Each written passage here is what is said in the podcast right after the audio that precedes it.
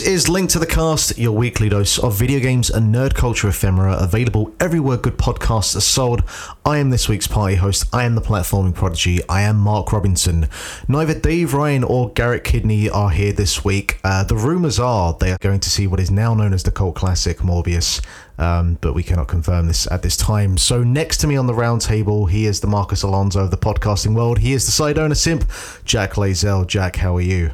Yeah, man, not bad. Uh, you know, didn't get the invite to round out month BS with Garrett and Dave, so obviously a little bit gutted. But you know, I've basically spent my day going. Do you remember Psy, that geezer that made Gangnam Style? That that was my day. Do you think you would be- be comfortable with the idea of being a one-hit wonder? You know, like Yeah, if, if Todd in the Shadows made an episode about me, I would be very happy to be a one hit wonder, yes. But like, there's there's a certain tragedy that can like hang over certain artists that are like a one hit wonder. Um, I don't know if it's like the case in all circumstances, but on the other side of it, if you're still getting a royalty check, and Yeah, know, I was gonna say, man, like you've gone right to the dark, awful path. But like being a one-hit wonder, you're getting exposure and fame and interest for that little while, and then hopefully it made enough money for you to sort of not have to do too much else. Really, I guess creatively, it's it's pretty tough because you obviously spend your life as a musician kind of wanting to get to that stable point where you can release a couple of albums, build a fan base, and all that sort of thing. But I guess a lot of one hit wonders might end up with a fan base. They might carry on do stuff, but people just don't hear from them in, in the wider continuity. The ones that are really mysterious are the ones that literally just come, go, disappear, and then you have no idea what they do forever. But like uh, this is where I plugged Todd in the Shadows because his his series of One Hit Wonderland on YouTube is so fantastic and kind of covering the backstories to a lot of these uh, people and situations. So definitely well worth a look. True.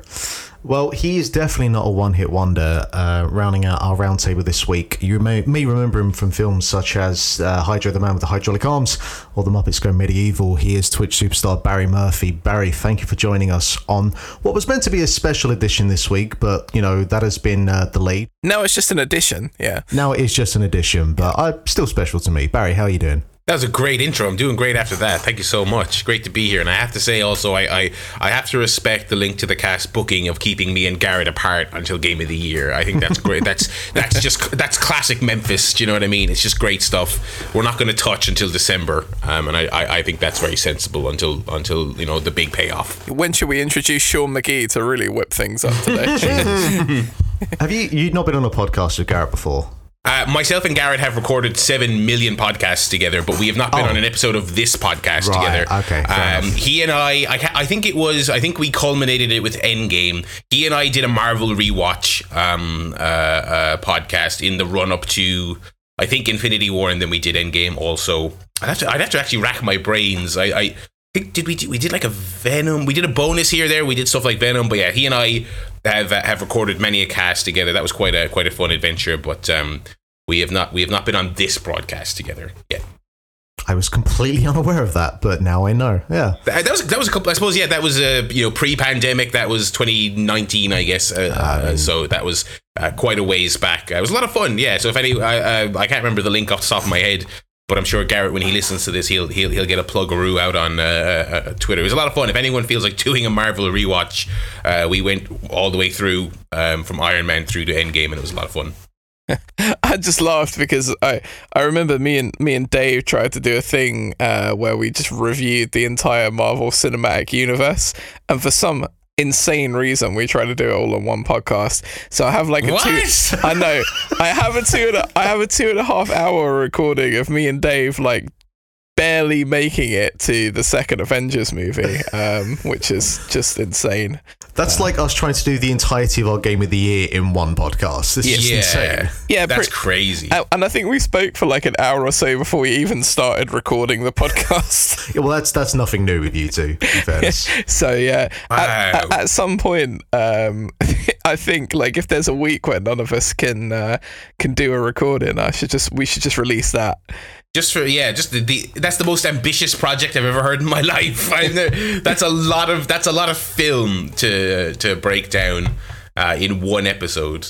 Yeah, we had a a brief dalliance with a uh, with a, a movie podcast, which we were calling the Popcorn Social. And yeah, it, I think we Good got name. maybe five or six episodes in, and then it didn't go further than that. Well, in fairness, it kind of like ended up fusing into what is the current format of Link to the Cast. I was actually going to ask the pair of you, like at this at this point, how many podcasts do you think that you like, or podcast series uh, do you think that you've done at this at this point? Yes, maybe six or seven, I think.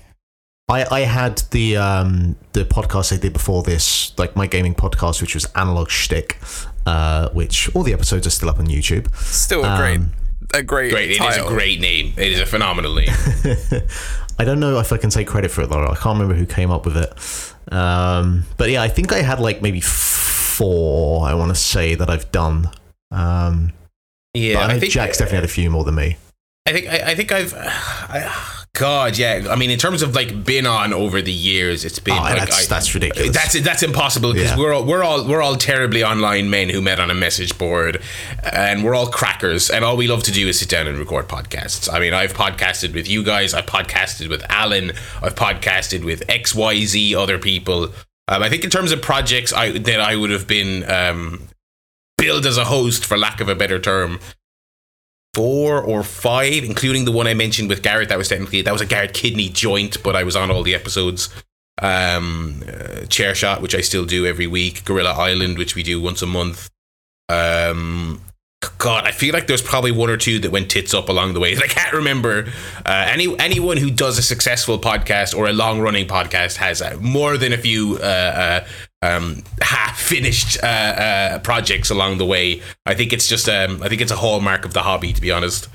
Let's jump into what we've been watching this week. Uh, and I'm going to jump over to you, Barry, because you've got one thing that we've spoken about before on the show, and one thing that I've been seeing doing the rounds this week as being a very, very good film. So I'll let you pick off which you want, what you want to start with.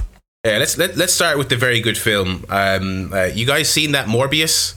Uh, it's pretty. It's pretty effing great. I've I, s- I, I've I've still, still not, not seen, seen it. it, yeah. I've still Yeah. not seen it, and I've seen I see most of the Marvel crap. I still haven't seen it. Oh, Barry, what are you even doing with your life? I know it's it, it may it may end up I may have to pre-order that 4K Blu-ray um, for 30 quid. Um, I, I don't think I'm going to get to it now before it leaves, but no. Um, I did see uh, one of the the kind of I, I, it was technically a 2021 release, I guess. I did see one of the more acclaimed releases from last year that only just got its uh, UK and Ireland release a couple of weeks ago. Was lucky enough that there's a local theatre here uh, in Limerick that does a little kind of indie film screening once or twice a month, and they brought this along. It was uh, The Worst Person in the World.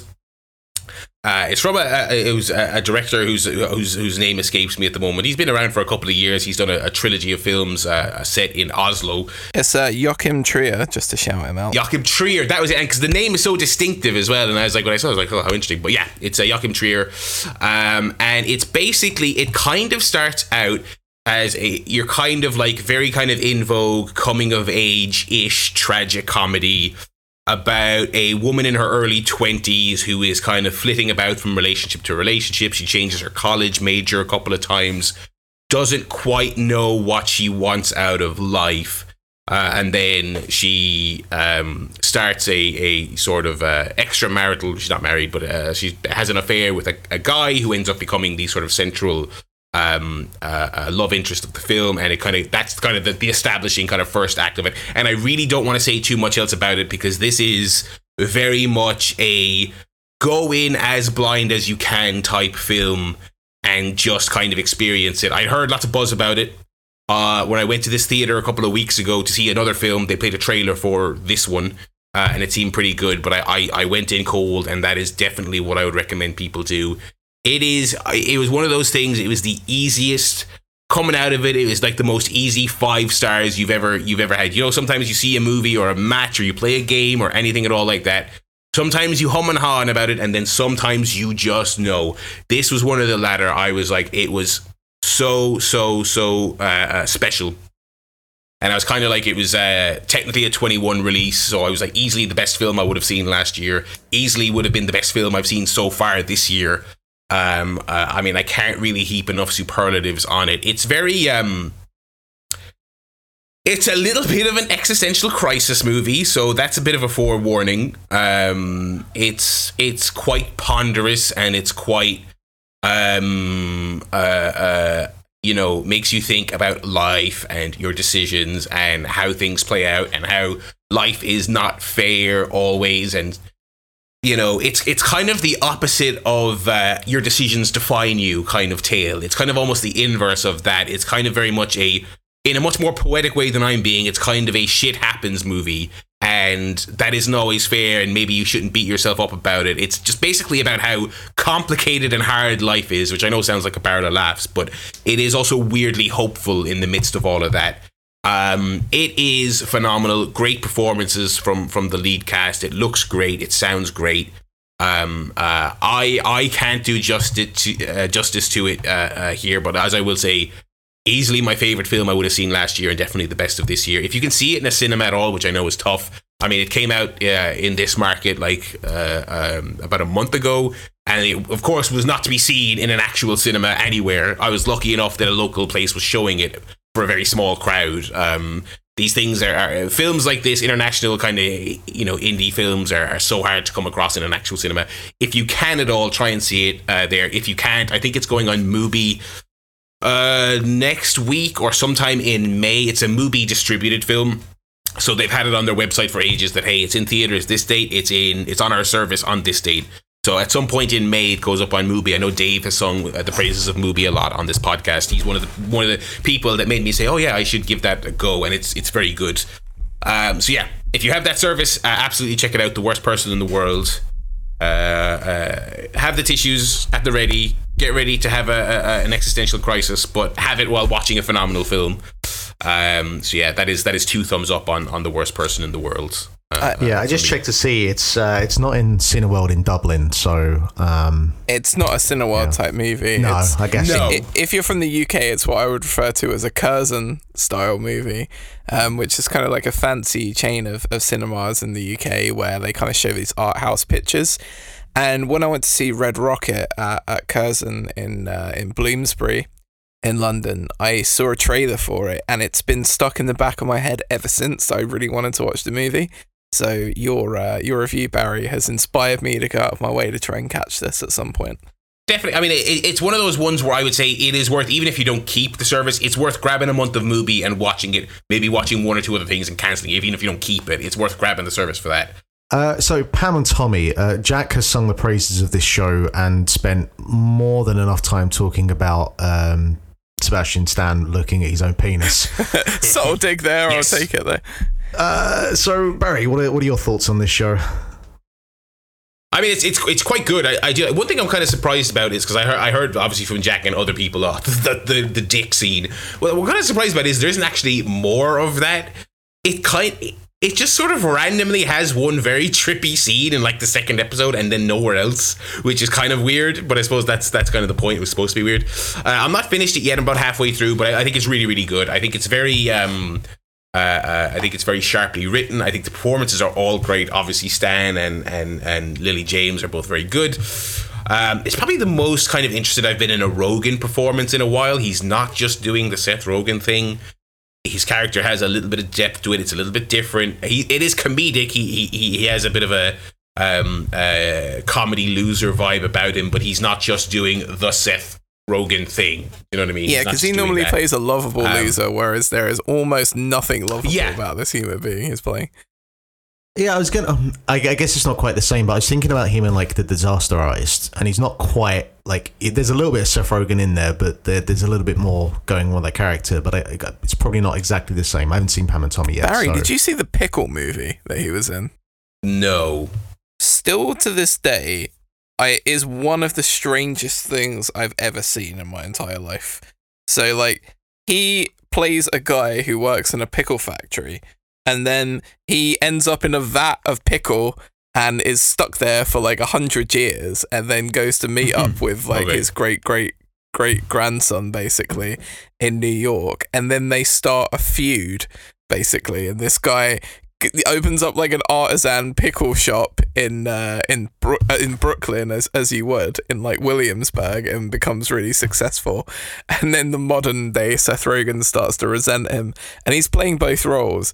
I'd never heard of it. It's No. just utterly bizarre. It's called an American pickle. Oh, okay. Uh, it's a good yeah, name, to um, be fair. Yeah. So Um, it, uh, I I'd recommend watching it, not because I necessarily thought it was good, but because it's just so fucking bizarre. It sounds out there enough that I'd maybe give it a punt. And, yeah. I, and I think Um, that he's not Seth Rogen in that either. Which I mean, I, I can't knock the guy for doing his thing Oh, on no. a regular. You know, he's good. He's good in the in the, in those kinds of roles. But it is just nice to see him uh, do something a little bit different. And I think it's just it's it's it's it does all the things you kind of want a prestige show of this style to do, which is has very well developed characters. It, it develops everyone's perspectives well. It doesn't kind of go for low hanging fruit with the characterization. I think it does a great job uh, characterizing Pam Anderson. I mean, obviously there is some irony in them leaning so heavy on the idea of, hey guys, did you ever stop to think how Pam feels about this when she didn't approve of the show being made? But that's Hollywood for you. Whatever you know, that is, that's just the way shit goes. I mean, whatever. I don't think that I don't think that means the the point is meritless just because of that. But um, I think they do that stuff very well. I think they they establish Tommy Lee as like a dickhead really well early on, but they show, uh, you know. Uh, as people would often say, they show the kind of private side of him that other people wouldn't have seen in a way that makes you think about him differently, but they don't undercut his dickishness while doing it. It's a very three dimensional portrayal. Um, yeah, I haven't finished it yet. It's very good. And I think they do a good job of not having cringy dialogue around the 90s ness of it. There's a lot of scenes where characters have to say things to each other like, What's the internet? And that could be really lame with worse writing and worse performances, but it works really well. Because again, you know, it is early 90s. We're talking about selling, you know, something on the internet before that was the norm. And so you have to write those conversations without it being really uh, obnoxious and and people saying what's a computer you know you know you have to you have to not be annoying and but i think i think the writing is great and i think particularly um um, Nick Offerman in particular is great at that kind of stuff. At, at having those scenes where he doesn't seem like he's just doing an obnoxious bit, like he plays it really human, which is great. Agreed. I'd say it's definitely more melancholic.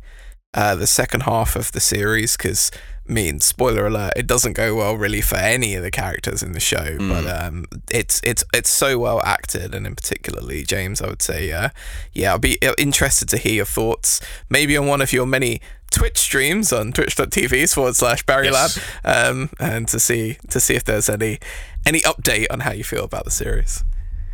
Probably that'll probably be the place to do it. We were arguing about the Batman and Spider-Man No Way Home last night, so I'll probably talk about Pam and Tommy on there uh, at some stage. I, I I'm interested to see how the second half plays out because I think it's it's already at the halfway point. It's got some kind of interesting musings on you know celebrity culture and it's a commentary on the 90s but a lot of the stuff still applies today and i've seen there's a great scene it's just such a simple scene but it just it's it's really really great I've seen it where uh, the tape is out, and then Seth Rogen's character finds a guy bootlegging it in a car park Yeah. outside a record store. And he's like incensed that quote unquote like his thing has been pirated, even though it's a thing he stole from someone's house and doesn't have releases of the people involved in it. But he's like trying to do some kind of what you're doing is wrong. You're profiting off my labor type thing uh, uh, to this guy. It's like such a simple scene, but it's so great um, uh, in conveying like kind of Yeah. what the show's about. his relationship Um, with his yeah, ex, stuff I like think, is that. done so well as well. Where he's so like Yes, clearly yeah, still in love with her, and just cannot deal with the fact that she's moved on and is with someone else now, and Mm. that whole dynamic. It's it's when you think about portrayals of like other situations like that, especially with you know someone going from like a, a heterosexual relationship to a same-sex relationship it's it's done hammy they play it up for laughs or, or jokes or whatever but in this it's just it's handled really well um, and you can feel the genuine pain in Seth Rogen every time he sees his ex. Um, so yeah, that that Yeah, that's the that's the good acting that there is in Seth Rogen in this for sure. All right, we'll move on. Uh, I'm not going to spend too long talking about the Northman because Dave and Jack, I believe you spoke a fair amount about it last week. But I wanted to a give um, my input into it and b also talk about some of the the the the things that have been happening outside of that film over the last couple of days in regards to this idea of uh, like white supremacists trying to claim this film and the fucking nonsense about that. Is that I really so- happening? I have not heard this. so yeah so Yeah. basically uh like the main character, played by uh, Alexander Skarsgård, he's uh, general like uh, kind of Beowulf outfit is a strong resemblance to I can't remember which clown from the January 6th. Oh yeah, the guy with like the, the shaman stupid, guy, like, guy, hat, the yeah. shaman guy. It looks a bit like him, and it's just it's it's white European Viking. It's it's an extremely Viking ass Viking movie. Do you know what I mean? Yeah. It- it- that's that's that's the gen- the tone of that. Also, I think in terms of their the, the the kind of you know extreme right like white supremacist talking points uh, one thing they love to go to is hey you know white people were slavery too and this movie has european white slaves in it uh, so uh, as if that somehow negates like you know African American slavery, right? But that, it doesn't, obviously. But this is probably the first major film in quite a while to have Yeah. that stuff in it. So I guess they see it as some kind of dog whistle to them, even though it obviously isn't that. You know, I, I guess we'll jump into that first as well. And I've seen some interesting tweets today. And I mean, you know, the the long and short of it is that right wing, uh, right wing scumbags. no I, ideals and ideology. Like there's no kind of place for that in terms of like you know in films and in media certainly not on like a bigger scale. Um so what happens is that you know there isn't anything that is made for them. So they just grasp onto anything that they can find that you know they can try and make their own I mean, arguably, like decades and decades of cinema works for uh, right-wing ideologies before before people started actually developing taste and conscience. But you know, But the, the Northman, I really enjoyed it. I, I don't think it is uh, like just the standout like film of the year. I, I rated it higher than Jackass Forever, but I would say that I enjoyed Jackass Forever more. But you know, like they're two completely different films serving two different masters. Um, but you know, it's it's a, a Lion King style revenge film. The the the actual kind of I'm sorry, I Lion King, I love it. I just immediately now, I, immediately now, imagine him at the start of the movie presenting the young Alexander Skarsgård on a cliff as like Viking longboats, like sound horns and stuff. That'd be okay, I, I will start again by saying it's a revenge flick. How about that? Does that work? no, I just think it was a brilliant analogy that I never would have made that association, and I really enjoyed it. Okay, fair enough. See, I, I don't know. I, I can't tell sometimes when you're just attacking me and when you're being sincere. I am never attacking you. I love you, and I have loved you since the day I met you, my friend. Um, but the actual like plot, you know, the kind of beats for it are fairly. Th- There's nothing that you know particularly like if you compare Robert Eggers like against like uh, the Lighthouse, you know, um, that as a, as a concept and as a film and like the structure of it is fucking all over the place. Um, where and that was kind of what I was hoping for going into the Northman, and what I got more from this was Right. just like his sense of cinematography and the production, and you know, and all of that is completely like unbelievable. And like, as far as I'm aware, most of this was shot in Ireland. Um, I did, I don't know which part of Ireland looks as fucking bleak as this area does, but um, I was. he put he put the Eggers filter on it, so you, you know it's it's I don't want to offend Barry, but I would say West Coast. oh, it's definitely somewhere. Yeah. uh, yeah yeah. Um, but yeah, I, I think this film looks incredible. Uh, I think that you know Skarsgård just like he's a fucking beast, um, and like his performance just you know like the thing that has me engaged in this film is just his performance throughout. Uh, the sh- the, the I, I think Dave said last week like visceral is the word to use, though it might be a bit wrought out, but it is the word. It's it's like it's it's a it is. gnarly as fuck performance. It's a gnarly as fuck looking film, but in the good kind of way. You know, just the just how like raw everything is, how awful everything looks and feels. And uh, I was yeah. gonna say, like, his thing is intensity. Like, Yeah. no matter what role you watch Alexander Skarsgård in, he brings an intensity to every performance, and a lot of the time, the energy of that intensity that he brings will carry the whole project. So I think of like the the first good season of Big Little Lies, where he's essentially playing like an abusive husband, and every time you're on screen, you can just feel just even things that he does with his body language and the way he'll position himself in a shot. You know, and I've seen him do it in so many different things now that I do really think it is uh, he'll work with good directors, but a lot of the time artistic choices, and especially when you mention the fact that it's a revenge movie, right? His burning intensity to get what he fucking wants out of this situation is what keeps the whole thing going. And at no stage during the movie does he ever let that drop. You're like, oh, this guy wants that fucking guy dead. And every time you, even things in his eyes and like his his expressions and the way he cuts off his sentences, he just he keeps that up the whole time, and it's so well done. Yeah, like the whole bit towards the end where he basically just turns into fucking Batman uh, and just starts taking people out in, the dark uh, Oh, was yeah. tr- Awesome. tremendous. Um, one thing I will say, there is like the twist that happens about two thirds of the way through that does kind of feel like it's telegraphed pretty early on. Um, Yeah, I, I my, my big thing about the film is I think everything about it is kind of Yeah. telegraph. Um, like I re- like I don't want to get too in. There's like it's just like it's one of these revenge movies where there's a famous parable about revenge that I don't even want to say because it literally would spoil the ending, but it has like the exact ending you would think if you pick up the general vibe of the film after Yeah. about an hour. Yep. Do you know what I mean? It's it's, and I think I, I'm not saying I, I don't want to make it seem really um, as simple as there's a weirdness crank and Eggers didn't turn it far enough for this movie, but it, it it's I think it's his most like straightforward and kind of oh, it's a totally straightforward film. It's totally straightforward. it's re- it's really Yeah. straightforward, and I think it's like they they do some really cool stuff early on where he's like, I'm just gonna shoot 20 minutes of just guttural, visceral Viking shit where fucking Skarsgård's just like screaming while rolling around in the mud, and then for like the rest of the movie, I'm kind of just gonna do story, and it's just gonna play out the way you like I would, I would have enjoyed bad, it if uh, you know, because there's that sort of fucking Elden Elden Ring fight where he gets the sword halfway through, and I was expecting like a bunch of Hmm. sort of Hercules trials he had to do or something, and I would have been fully Yes, on board with yeah. that because it would have saved me actually having to play Elden Ring. Just watch Barry play it from the other night. Yeah, yeah. Um, but yeah, it does like it's very route one, and then you know from the moment that he makes the decision that he makes, you know how the rest of the film is going to go, basically.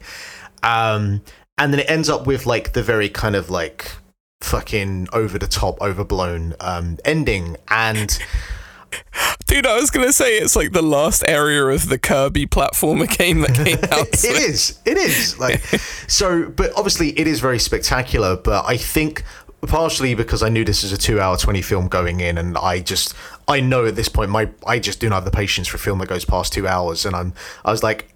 As the film was going on, I was like, "Does this bit need to be in here? No. Does this bit need to be in here? No." And I was doing it when I was talking about Operation Mincemeat the other week. There's like, this film does not need to be as long as it is. There are a bunch of scenes here. There are characters in here that do not need to be in here, but here we are. My Um, dude, you're in the wrong yeah. job. You should be an editor. I, I guess I should. Well, no, because then no film will be over 90 minutes long and I won't ever get any work. Can you imagine Christopher Nolan coming to Mark and just being like, "Oh, mate, please just let me have a hundred minutes." No, Tenet would be fucking 15 minutes long, all right? And I'd certainly make sure it made more sense than it fucking does. Um, Can I just yeah. ask a question to the pair of you? Um, like you mentioned, kind of the story and how you felt like bits were telegraphed. With it kind of being sold as a revenge movie, like, would you not have been a little bit disappointed if the twist that you saw coming actually happened? If he just was like, "Nah, I'm just gonna do this. I'm gonna leave on this boat at this point in the movie," and that was kind of the ending. you can absolutely do a revenge tale where at the end the person's like, you know what? It's not worth it. Lads, have I told you about The Last of Us Part 2? It's a great video oh, game. and Oh god.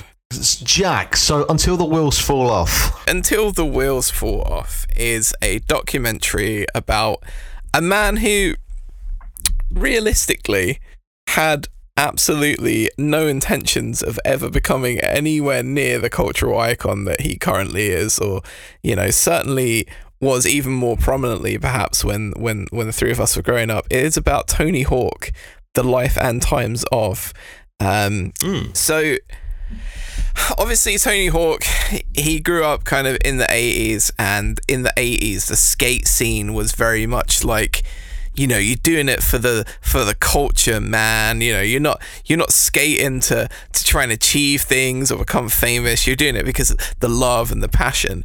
And along comes Tony Hawk. Uh, this kid. He's got like a wedge of blonde hair, and he's he can fly around on his skateboard, and he basically changes the way that people skate. He starts ollieing up into jumps. He starts getting air and he starts doing tricks. And initially, people saw him as like, this is a cheesy circus clown and no one is ever going to appreciate this. But what he was doing was essentially inventing vertical skateboarding. I was going to say, like, up until that point was skateboarding because I've seen bits and pieces of documentaries and stuff over the years, but like in up until the eighties, was the skate scene basically just street skating? Um, it wasn't so much street skating. It was like skating, you know, like li- like lines and stuff, and like carving like down different runs and Oh, skating right. in pools, and Yeah, you yeah, know, yeah. like it, it just wasn't. It wasn't about tricks. It wasn't necessarily about sport. It was. It was very much of like a kind of lifestyle. Um, and you you see kind kind of a couple of the pre Tony Hawk skaters who are kind of like these gnarly old, you know, almost like you know the skateboarding equivalent of a hippie saying how much they they really hated Tony Hawk when when he was a kid coming along and just doing all of this clown shit that nobody wanted, um, and just the huge amount of adversity that this guy had to face in in his life to get to this point, um, and you just he gradually becomes this insane like underground eventually uh, really popular in like magazines and stuff skating icon. And he has this whole career and then it dies. It literally dies in the 90s no one is riding skateboards. No one really cares. Like after the sort of you know Bart Simpson and the cowabunga of it all kind of like the early early 90s where it was at its peak it just dropped.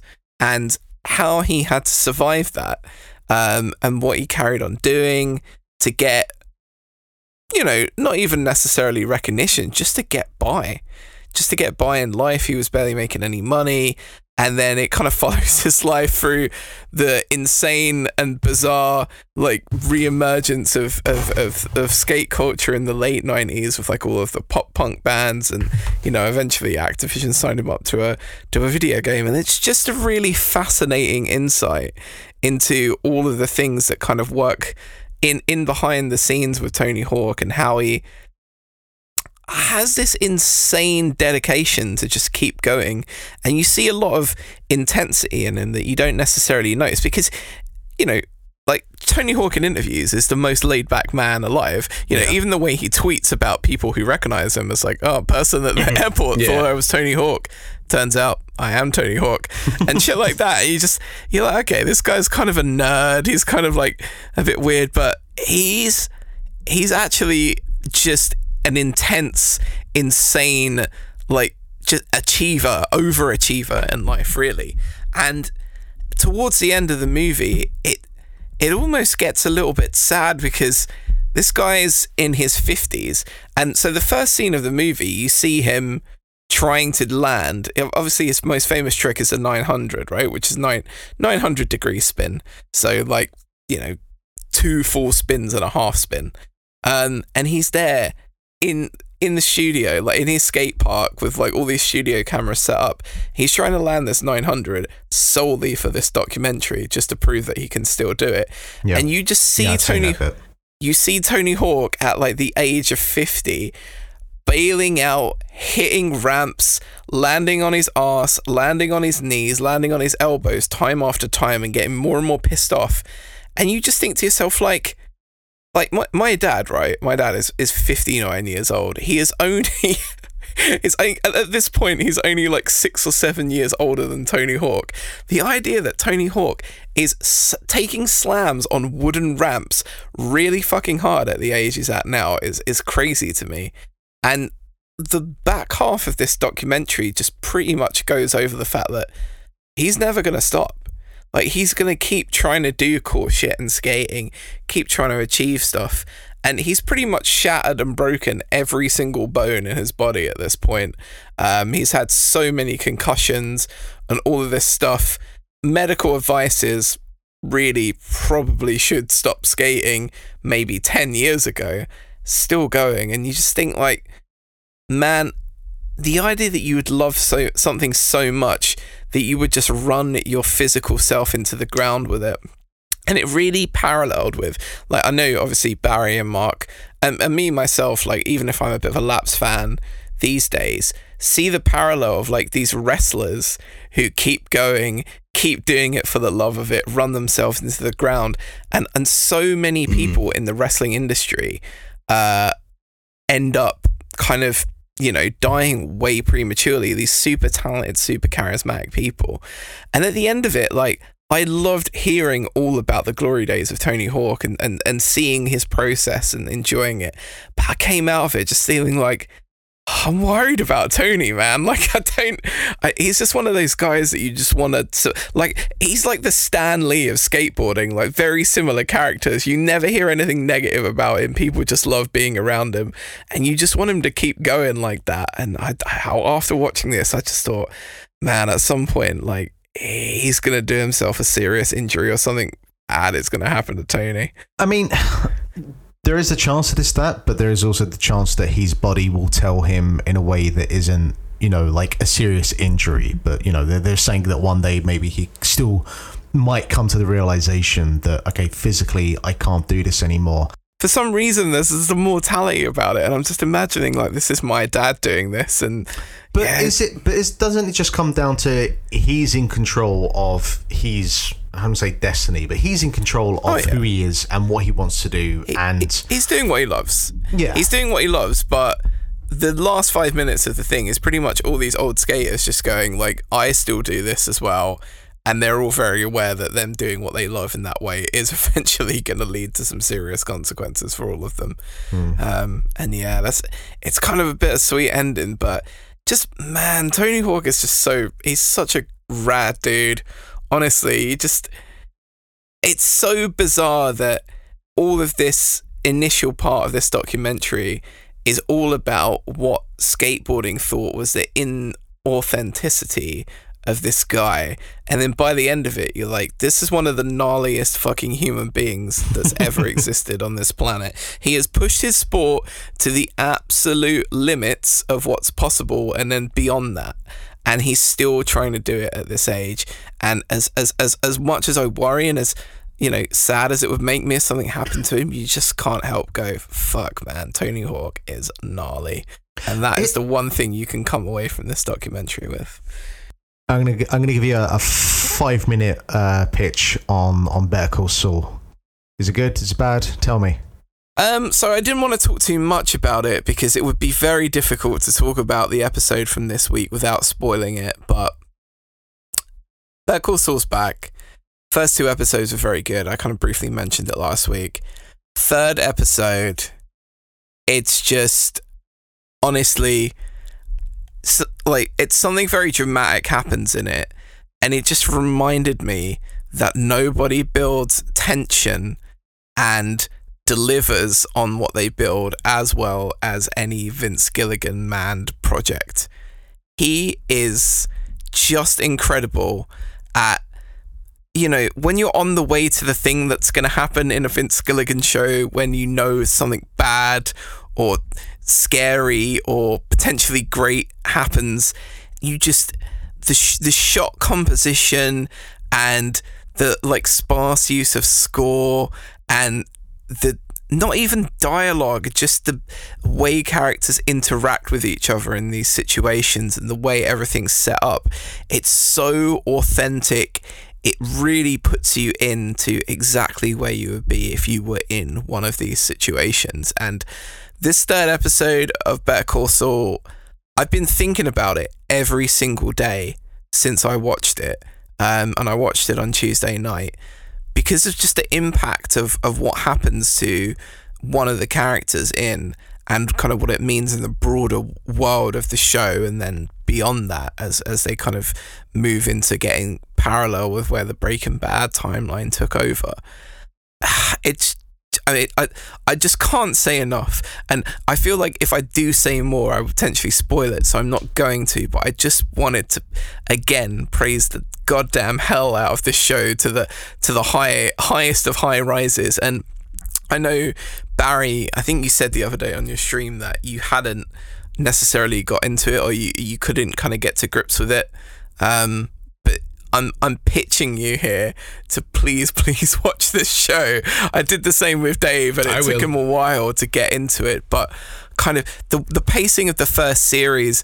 It, it it can be a bit difficult, I guess, because you have to pay like really pay attention because everything that's happening is kind of happening, you know, you know legal and precedential and stuff like that it's not necessarily all actions maybe the fifth episode of the first series like it's fantastic the one that kind of focuses on mike it's called 5 um, and once you get past that episode it kind of it spikes up a little bit but the honestly, this show is just much like Breaking Bad did, but not quite as dramatic. The way it builds to its crescendos and it pays everything off, and it's fucking paying off in in spades in this last series. We're three episodes in, so much dramatic stuff has happened already. I'm already kind of half exhausted from the prospect of where it's going to go for the rest of the season, but incredibly anticipatory. And yes, uh, this is a, a pitch to you, my friend, to please, please watch that show. I absolutely will. I absolutely will. It's it. I me and the girlfriend have been planning to watch it. She, I, I made her watch Breaking Bad for the first time. I, it was like my fourth time rewatching Yeah. Breaking Bad. I, I love it.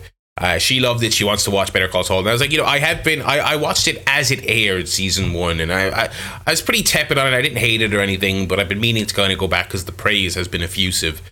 But I will. We're in fact probably fairly soon. I think we're we're going to get to it. Uh, I want to finish. We're watching Banshee at the moment. I want to finish that, so we'll probably finish that and then jump into uh, Better Call Saul. Breaking Bad is one of those rare ch- things as well, where it's like it's so cliche to say that your favorite show of all time is Breaking Bad because you hear it so much, and you know, as a Right. guy who's always li- li- like try to listen to music that's away from the mainstream and just generally not have mainstream tastes or whatever, but when it comes down to brass Yeah. tacks, what's my favorite show? It's Breaking Bad.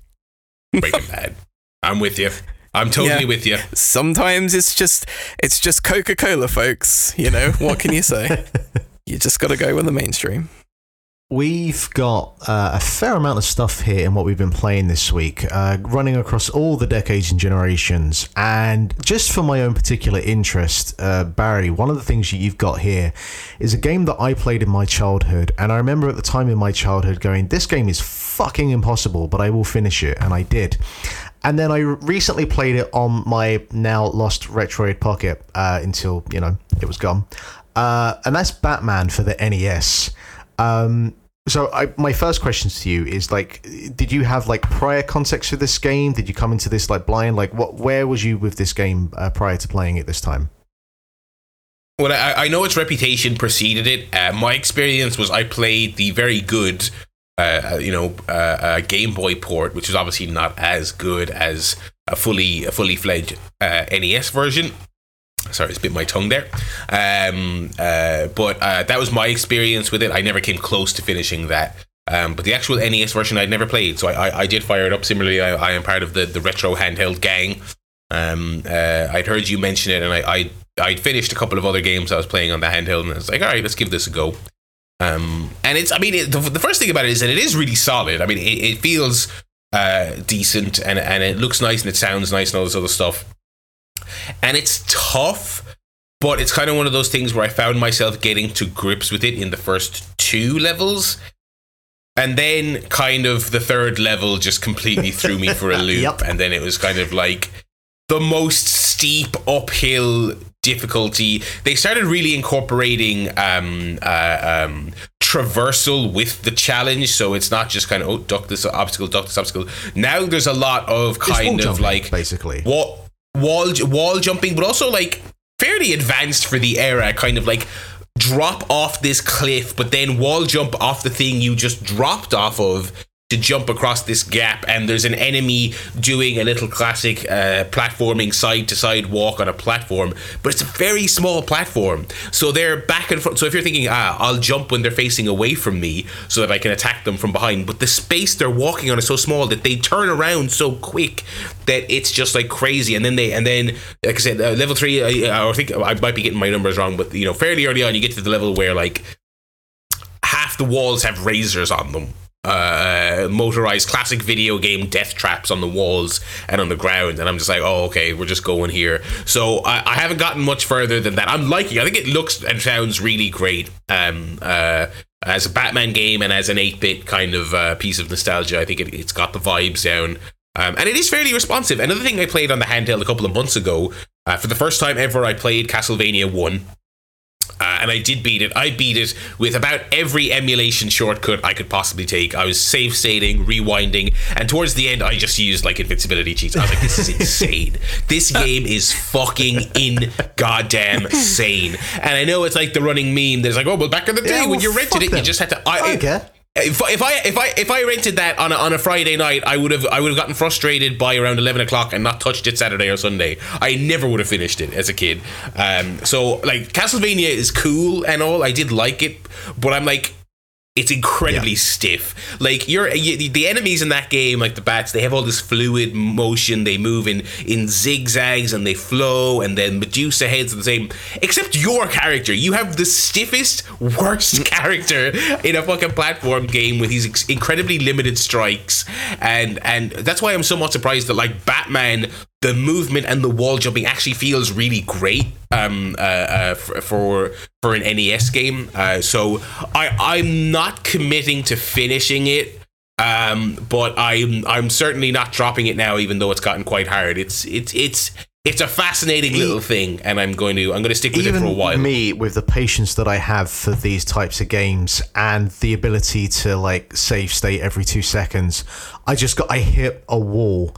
Uh, I think on the third or fourth level, and I was like, "Am I actually enjoying this?" No, I'm not, because I think it's either the third Right. or the fourth level where you have those bullshit like gargoyle looking fucking bat demons that are just pouncing back and forth and the thing that you forget about and you know games still do that this to this day but i don't think it's as prevalent is the like you know oh you kill an enemy but then you go back then you come for back, back to that point and the enemy is just like you know Right. uh, popped up again and it's like you've wasted half of your life, if not more, trying to take it out the first time, and then for whatever reason, you know, you've come off the screen, you come back on the screen, and it's just re-emerged, and you're like, well, you know, I'm fucked now.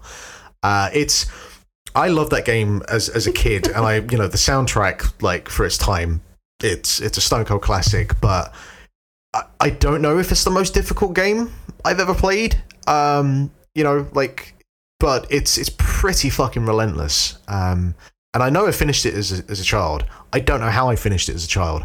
Um, I guess I just didn't have many other things to play at the time. Well, yeah, if you're if you're if your back is against the wall, you're going to play what you have, aren't you? You know. Yeah. Um, what else have we got on the list here? Uh, actually, I wanted to talk to you about Weird West because I have downloaded and I've played about half an hour of this on my Series S, and I've been playing it with a controller.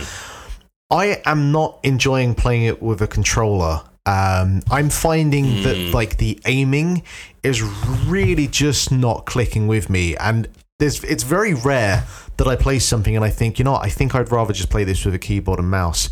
But I'm feeling like this is a game that I want to come back to and play with a keyboard and mouse because I'm just finding the position of trying to like aim to shoot at enemies. Um, now I haven't spent that much time with it to try and figure it out, but the few times that I've tried to jump in with a combat, it's just not clicked with me. So like, tell me what you're thinking of it so far. Yeah, I, I'm kind of with you in the sense that I would never be the kind of guy who says this is better with a keyboard and mouse because I've I've been console my like entire life basically. I'm playing this in Series S as well, and I'm kind of like. Uh, I, I'm about. I lost track of how many hours I'm into it because it has an in-game timer, which is very useful. Um, it doesn't stop the timer during Xbox rest mode.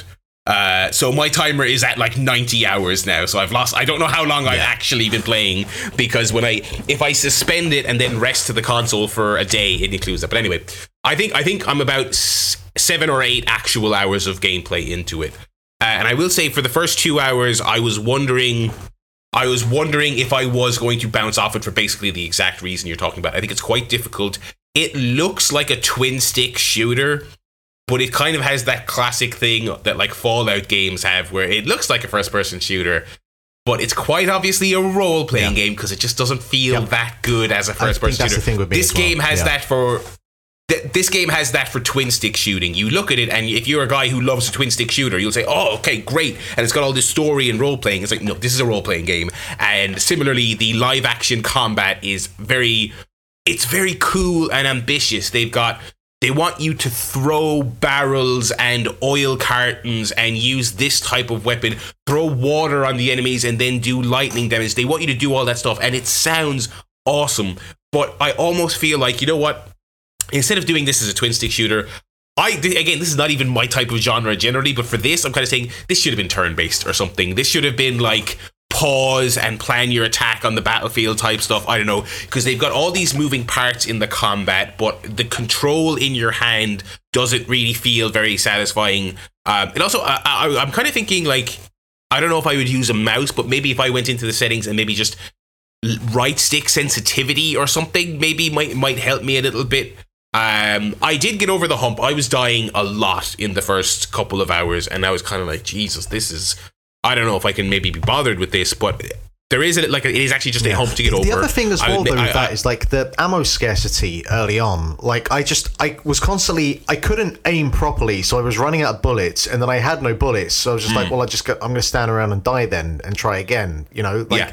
there doesn't seem to be a way to get around. Like if you have no ammo, like I can still maybe get out of this scrap. It just, it just feels like once you get to that point, you're fucked, and the aiming isn't strong enough to make it feel like you're going to be able to actually kill these two guys to start with without running out of ammo to begin with.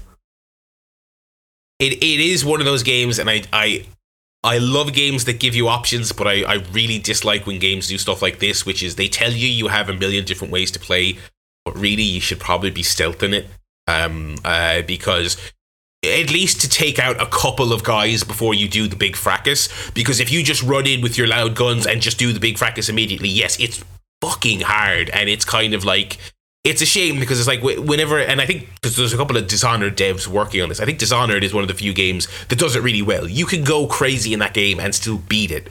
You make it a little bit harder for yourself, but you don't. You're not obligated to do stealth. With Weird West, I'm kind of like I kind of feel a little bit obligated to do a little bit of stealth. It's it's um uh yeah the the, the combat is definitely the weak point um uh, of it. I will say I've gotten over the hump uh, uh, because I, uh, first of all, what you're saying with regards to the ammo, that's definitely a big issue. So my thing is to stealth quite a lot and loot everything, and it's become a bit of a podcast game for me because I'm kind of doing a lot of grinding. So I'll go to like little encounters around the open world, or go to like abandoned areas where there's a couple of monsters and kill them and loot all their stuff, and then go to a town and sell it, and then use the money to beef up my armory type thing. Um, uh, I will also say that I, I'm making sure to constantly have a posse, at least have a guy with you at all times. More so, again, in- not unlike a Souls game, it's as much about pulling aggro away from you as it is actually killing the enemies. If your AI pal just pulls them away from you, that means you can do whatever you want. Um, so, so there, there is a little bit of kind of gaming the system a little bit. I, I am I in my eight or so hours, I've done a lot of exploring, a lot of just I'm just gonna go to this town over here and see what it is and see what's here and and uh, I'm doing every side quest. I've done loads of bounties, that you know the bounty board in the first town. I've done a lot of that stuff. Um, uh, so I'm I'm uh, uh, I'm doing a lot of exploring. One thing I will say is um, I think the game's ambition is really cool. I like that it straight up tells you when it's tutorializing you. It, show, it, it shows you the quick save and it straight up like encourages you to save scum. It's like, here's the quick save. Try something weird in combat and then just quick load if it doesn't work. Like Wow. they, they, they tell you that. I'm like, that's actually kind of cool.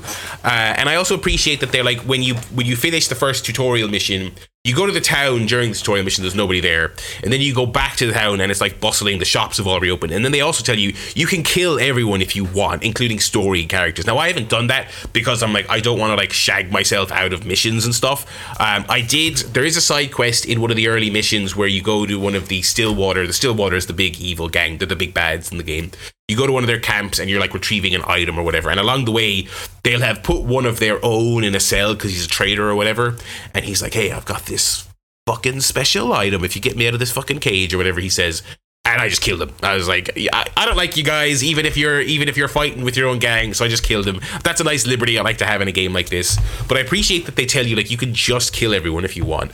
I did. I've already had one experience in my limited time with the game where I was exploring around the world. I found a little town. It was full of assholes. I it was quite difficult because it was very busy, but I eventually killed everyone. Went around, looted them, great stuff, and then I went back to like the main town and I got a mission to go there and retrieve an item. And when I went there, I had already cleared it out, and they'd also moved all the bodies to the graveyard, which That's is cool. a nice touch. The, the bodies get moved to the graveyard when you, that's when you clear out cool. a town.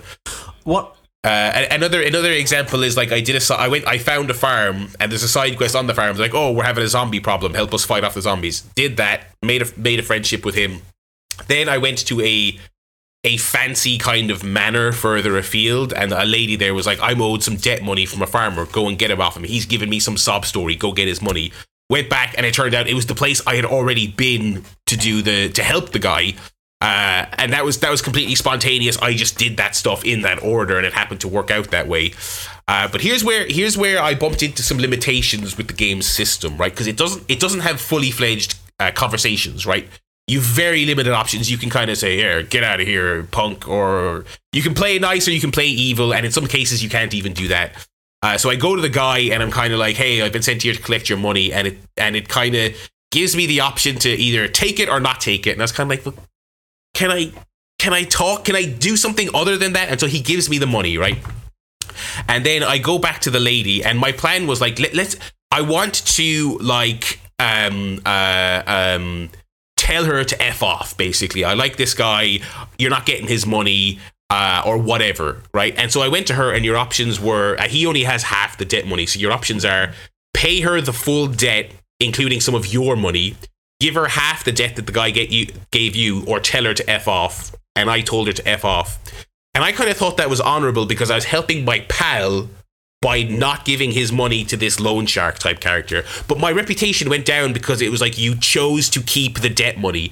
It's like, but no, I don't want it. You didn't give me the text option to give it back to him. Yeah. Do you know what I mean? It's kind of like so. It's super ambitious. It's super open. It's super play your own way. But as is always the case with a game like this, and I mentioned Fallout earlier, even like Fallout Four was kind of criticized for this.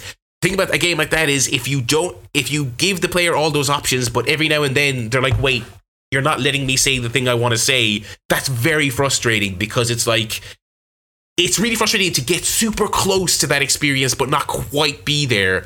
Um, and there's been a couple of other instances where I'm like, I wish, like when he initially gave me the debt money, I was like, uh, no, give me a text option to say, uh, let's do this, or let's go on a mission to earn more, or let's go kill her, or let's, you know, it, it, it's just, it's ambitious, but I feel like it's limited. I mean, that's kind of like an Um, inherent uh, issue that you're always going to have with games because, like, at the end of the day, you are still, as much as you are in control with, you know, I'm the one that's pushing this controller forward. You are still bound within whatever rules the game has that's been created. So right. you may like at some point have like 10 different options for this one specific thing and you're like fuck me i've got all of these choices and all these things i can do Hmm. but you know just for whatever reason at some point you're going to come across something else that is going to feel more restrictive based on like the fact that you thought that you had all of these options and just that's it with games at some point you you are going to be forced to between a couple of choices and it isn't the one that you want to do but you know there are only so many things that uh, a, a developer and a designer can can map out before I don't know. You've got a game that isn't a game anymore. You're just doing real life, I guess. right. The- I was gonna say, Um, um, but like visually and like the tone of the game. I because uh, you mentioned zombies there, and I know that like at the start when it's kind of like mapping out the the kind of not the plot, I guess, but just kind of the tone for what this game is. I got a real like image comics kind of like it's it's the West, but it's you know well it's it's the weird West, and it's a little bit off kilter, and there's some kind of like weird, I guess weirder stuff going on. Um, like how kind of heavy does it lean into the fact that it is the Wild West, but it's obviously you know whether it's in a different kind of like universe of what the Wild West would be. Like how much does it lean into that? Yeah. A lot, a lot. Um, uh, now, a lot of the story stuff is kind of um, uh, corrupt mayors and wise talking sheriffs and damsels in distress. But I found like a lot. It's it seems like more kind of world buildy kind of stuff. Is that Um, so when you explore, the game isn't fully open world in the sense that it has little towns and farms and mines and oil rigs, but you don't physically walk across a huge open world to them. You open up your map and you pick where you want to go, and there's a little. Your character moves across the map screen in kind of humorous fashion, um, and the game has Pokemon style random encounters. So if I'm walking from Crackle, which is the first town, to the, the, the whatever farmstead, I will be set upon by a bear or a pack of wolves. But sometimes, if you go deeper into the west, which is the the verbiage they use in the game, the further west your character goes, the weirder stuff gets. Um, sometimes it's a wraith. Sometimes it's a pig man. Sometimes it's um, a, a haunted bear. It's a it's a group of zombies. So there's I also fa- fa- fought like giant like troll looking things. So there are tons of those creatures in the world. Um, there's also I think that uh, I'm not quite sure if it's a scripted event or it's a live kind of network style live event.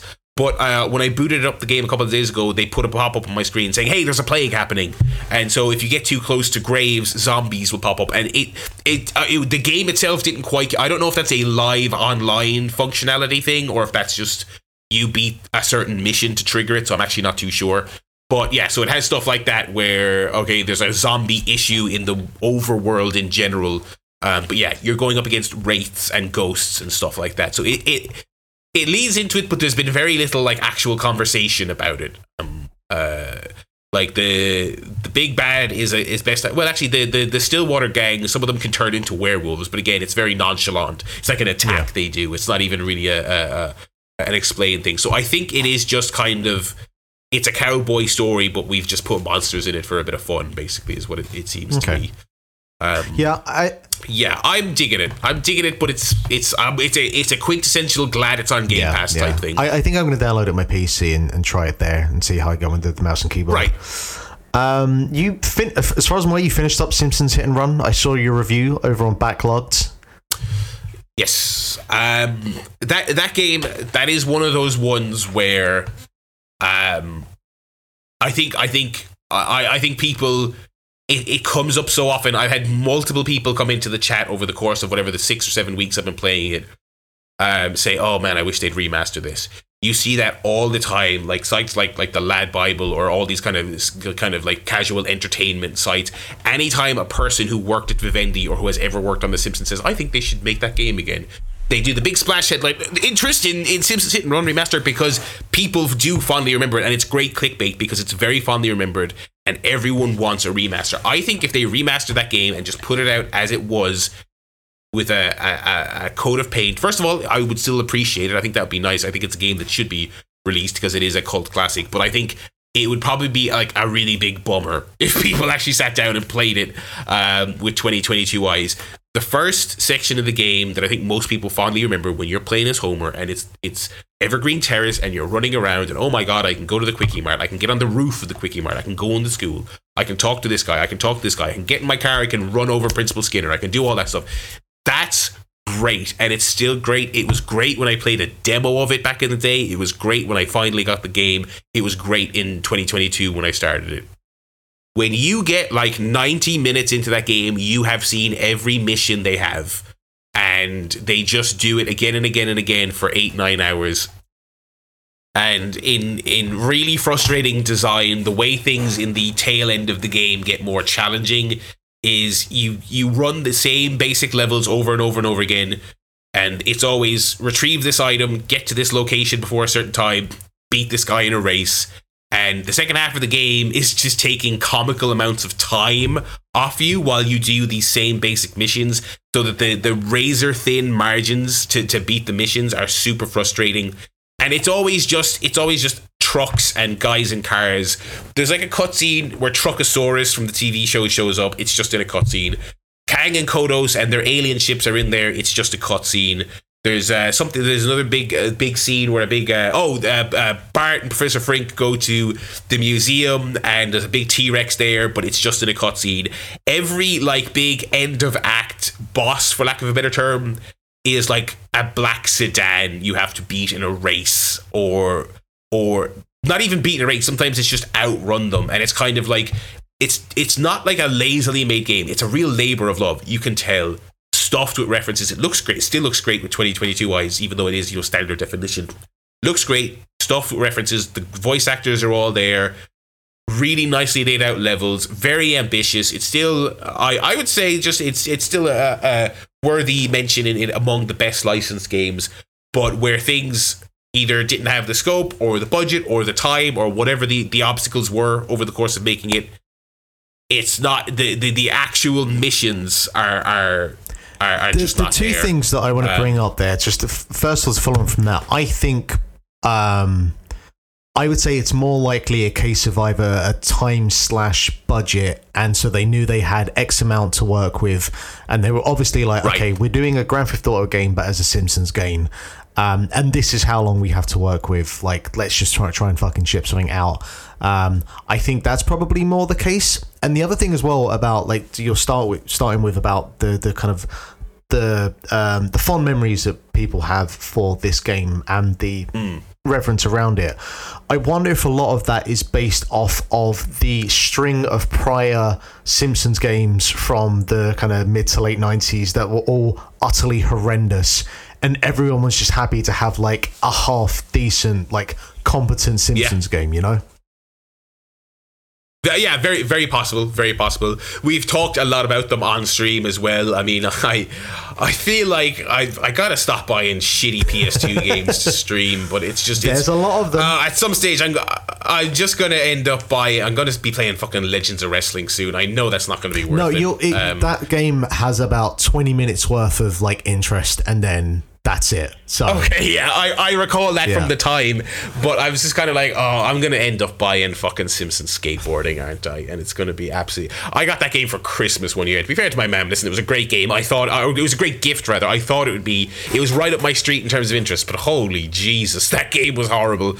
Uh, there was that. I mean, there was the wrestling game, obviously, which yeah. was a, a very fun novelty, but absolutely horrible. Um, uh, yeah, all the NES games are dreadful. Um, so yeah, I do think I think that's a huge factor. I think it's I think it's um uh, uh, uh definitely a, a, a lot a lot of relief that they finally got a good one. Also, like it came out obviously 2003. You're kind of into the bad years, but the vast majority of references and stuff in that game are golden year stuff. So it is like the ultimate kind of millennial Simpsons referencing person's soapbox uh, uh, sandbox. yeah. Do you know what I mean? They get to go in there and fucking play with all the things that you. It's the ultimate put a coin into it and it makes the joke thing, and, and you're happy. Yeah, Um, like when the uh, Homer, when you you, know. were driving the Homer, I was just like, oh man. Yeah, that's great. Yeah. You know, it's it's and because I, said earlier in the game, I was like, I wonder if the Homer's in this game. Probably not. And like, oh, it is. Yeah, you know. It's, Um, do you know what I it's great. thought is I, I am very much a hands-on person. I'll watch playthroughs of video games, like if I don't get to get to them, but like obviously, you know, I'll, I'll I'd step in and have a watch of your Twitch sometimes. But I've watched most of the episodes of Simpsons Hit and Run, and I am so glad that I watched you play it rather than played it myself. Because if I was just playing it myself, I think I'd have put the controller down halfway through the game, um, because it just doesn't look Yeah. like any fun to play. But it- the experience and the jokes and the little moments and even the collector cards with the references to, yeah, references. Uh, it, it's all really awesome to look at and feel and kind of drink in. But it just looked like no fun when you there's the mission where you were trying to collect all of the bits of scrap and then was it drive back to the retirement castle or something and it, it, it just just looked so horrendous and like you didn't look like you were having fun at that point and I just think like yeah if this was me I'm just like nah I, I, I really, I really wasn't, and and, and like I said, that's why the that- that's why the word. I mean, it, it would be a bummer because I think a lot of people have it in their heads that, that it is a certain way. Because, like I said, whenever you see like, people do constant kind of nostalgia bait about that game, there's probably someone's probably doing a post right now for like BuzzFeed fucking nostalgia or some shit where it's like remember Simpsons Hit and Run and they the footage they always show is Homer running around that first level because that first of all that was also a demo that came out with like the PlayStation magazine I played that thing to death that was mind blowing again before you actually got to play the game the, the fact that it was like it just seemed like the type of thing that your friend would tell you in the schoolyard, but he, you knew he was bullshitting. They'll never make a game where you get to actually run around Springfield. And then I played the demo. I was like, this doesn't seem real. It was crazy. Um, and it's like, and it's like most people's nostalgia is for that first section of the game because it's a wonderful vertical slice of a of a phenomenal game.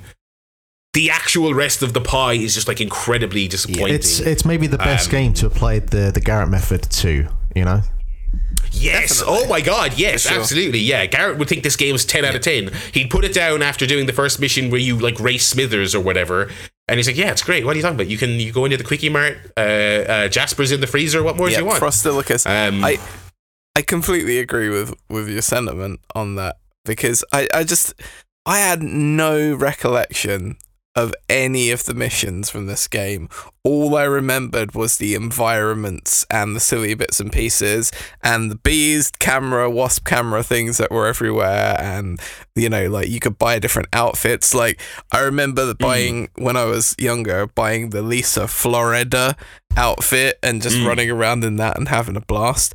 But did I remember like dick about any of the missions? No, I really didn't. So Barry, until I watched this replay of you, I would have been taken in by those BuzzFeed articles. They they're meant for suckers like me who are like, oh yeah, I love that game. Whereas, mm, it ain't that good, is it? to be honest.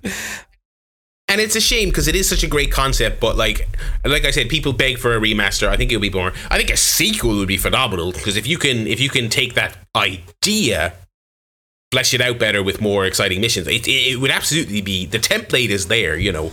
Um, but I'm glad I revisited it. You know, um, uh, I, I still, it still has a place in my heart just because you know now that I have it, I have a copy of it and a save game that's beaten all the missions. I could see myself dropping back into it once every couple of years for a bit of fun to just go around all the levels and just you know do all that. But uh, yeah, a campaign playthrough I probably would never All do right, I'm giving you two minutes on Elden Ring because it's not like we've had enough people fucking talking about this game this year. You know what? I don't really have too much to say about it, which is which is lucky for you. Um, uh, things like things have been super busy in in in non gaming life for me lately, so I haven't had a whole lot of time to play games when I'm not streaming.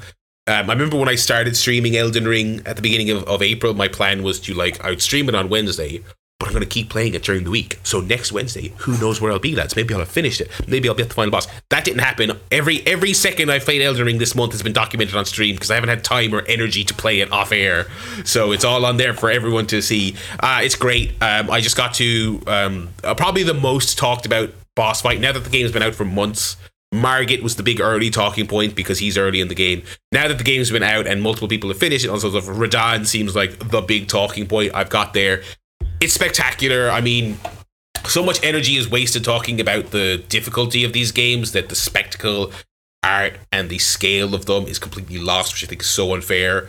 Uh, when I was fighting the dragons in Elden Ring, I felt like this is like freer and more satisfying and more open and more epic to use the most generic word in the world more epic than skyrim any zelda game any any fantasy project you would care to mention riding around on horseback in this huge open world fighting a dragon feels great and then radahn is that times 10 you're fighting this boss in a big massive desert it's like the size of a whole open world in a game from a few years ago he's got these absolutely ridiculously huge attacks. He's sending like he's blackening out the sun with these uh, hail of swords he's firing at you.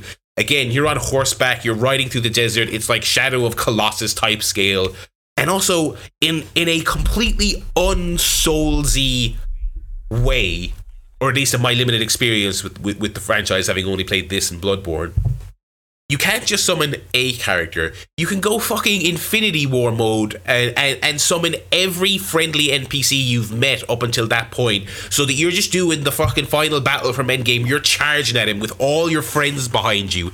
It is so unbelievably cool. It is just like the most like satisfying like uh, uh like boss fight and and the most like legitimately epic boss fight. Again to use the the cliche term i can remember playing in god knows how long. Since probably since like the hydra fight in the first god of war 15 years ago you know what i mean? Um i haven't even beaten it yet which is which is a, a sign of how how um, good it is that i didn't even get the sweet taste of victory and i still love it. Um but uh yeah uh, uh that game continues to like amaze at every turn and i'm like 40 hours in so getting to, to like that Radahn fight and being like oh what the fuck this is like not what i was expecting completely different to everything else i've seen so far and it's jaw dropping and i'm like i'm still being shocked 40 hours in, and I'm not even. I'm roughly halfway through the game. So um, there's your Elden Ring for uh, five ish Cool. minutes. Thanks. Great. Uh, and I'll leave off there with with uh, Looney Tunes. Which fucking one of these eighty-five different versions of the game is this? Yeah, this is the Game Boy game from Sunsoft. Uh, a lot of the stuff I've been playing, like uh, with uh, so the the handheld I have is the the RG three fifty one MP. A lot of the stuff I've been playing on it, I mean. Batman and Castlevania are new, but I've mainly just been playing stuff from my childhood. I've been going straight for the n- nostalgia vein, and this is one of those ones I remember having playing to death, playing on long car rides, playing with my friends. Like it was my copy, but when I was hanging out with my friends, it's a tough game. So it was one of those we pass it back and forth trying to beat it, um, and it holds up pretty effing well. It's it's uh, Game Boy games in particular, I've really been admire, admiring going back and looking at like people did really cool things with the art in that in those games for in, how incredibly limited they were. Um, and like the the Roadrunner level in the Looney Tunes game looks great. So basically, it's a um, a, a side scrolling platformer. But basically, every level is more or less different. Like they have conventional uh, platforming. Uh, Porky has like a plain auto scrolling level. Roadrunner has an auto scrolling level um, uh, and things like that. Some of the characters have projectiles, some of them don't. Um, it's good. It's it's a really really solid platformer. The physics are a little bit floaty, a little bit slidey, but it's not too punishing. Uh, as far as the incredibly hard platformers all of us have been playing on these devices, uh, this one is is not too bad. Uh, yeah, it's great. It's just it's it's a really fun, um, uh, quick playthrough um, and I, I thoroughly enjoyed it. Um, yeah, so it was it was a bit a bit of that nostalgia ping that actually didn't disappoint when you when you physically revisit revisit the actual playing of it. So yeah, thumbs up. It's just called Alright. Looney Tunes um, uh, on the on on the the title front. Uh, But, uh, I'm gonna really good. segue over to you, Jack, because you've just basically got. I've been playing Game Boy games, so I'm curious to know which ones you've been diving into now. Game Boy podcast. Let's yeah, go. I know, right? Um, so I got my Retroid Pocket this week. Um, sidebar. It's kind of been disappointing because the Oh, yeah no. because the joystick, uh, the left joystick doesn't work. So I'm currently locked in a in a in a back and forth email exchange with Retroid customer service as to whether or not they can supply me with a new one, or at very least take mine and fix it. Um, so that that could be rough. But I thought, look, I still have this thing, and it's still gonna play games where I don't need a joystick. So I haven't really been able to tap into any of the kind of N64 shit that I wanted to get to, or any of the Sega stuff really too much, or like even attempting PS1 or PS2 games. Uh, I've just been. I'll just tell you right now, don't attempt PS2 games on that thing. It's not going to go very well. Look, fair enough. God loves a trier though. yeah, you know? I, I, but I'm gonna try it just, just for a bit of fun, just to see. I, I kinda- downloaded Simpsons Hit and Run on mine, and it it runs a P- PS2 games in as such as that it will launch it, but that is about as far as it will go. So yeah, and that's it. Yeah. Ah, okay, fair enough. Um, so I'm pretty safe sticking to my Game Boy games then. Um, I'd say so. So I first, I mean, I I went right for you know what I knew I would would get me, which was I played Super Mario Land. I played Super Mario Land 2 Six Golden Coins. Naturally, Same. Absolutely still brilliant. I, I, f- I forgot how much harder Super Mario Land is than Super Mario Land 6 Golden Coins. So initially, for the first little bit of me playing that game again, I was like, oh yeah, this kick, they kicked my ass. Um, and managed to get back into the swing of it. Like that, some of the platforming that is very, very precise. Whereas 6 Golden Coins is kind of more, of, uh, more akin to where um, those Mario games kind of went in, in afterwards and it just feels like more of a you know themed world land that you can kind of walk through and you have the different crazy critters you know. It does feel like a condensed version of super mario 64 a little bit to me but kind of kind of more cartoony um, and obviously the 2d platformer field. Um, i also played what is often forgotten uh, forgotten mario platformer and that is donkey kong um, for for game boy which is very much the Donkey Kong style arcade game. It's not kind of what Donkey Kong games became, where you, you're actually controlling either Donkey or Diddy. Um, and, and at some point, I want to play some of those Donkey Kong Country games at Game Boy because I, I remember having a hell of a blast with those. But um, you know, there's the Mario platformer like that, that no one really talks about is this Donkey Kong game and I had not played it for years. It's a game that I never owned, but I, I lent off someone for a while and I was like, you know what, while I'm on this Mario Mario nostalgia trip, I'll go back and play that. And I find that it, it's the it's the secret best version of any Donkey Kong game. That Game Boy game. It's the secret best. It is. One. It is really really fun. I I'm was sorry, having I'm a blast. fucking kicking you two out of the call now. I'm not not having this. no, no, Mark, have you played it? Yes, have you I have played it? played have you played it? But I've It's also way played better Donkey than Kong any of Country. the others. No, no, no. I'm talking. I'm talking of like the old school Donkey Kong games where you're a jump Oh man. right, right.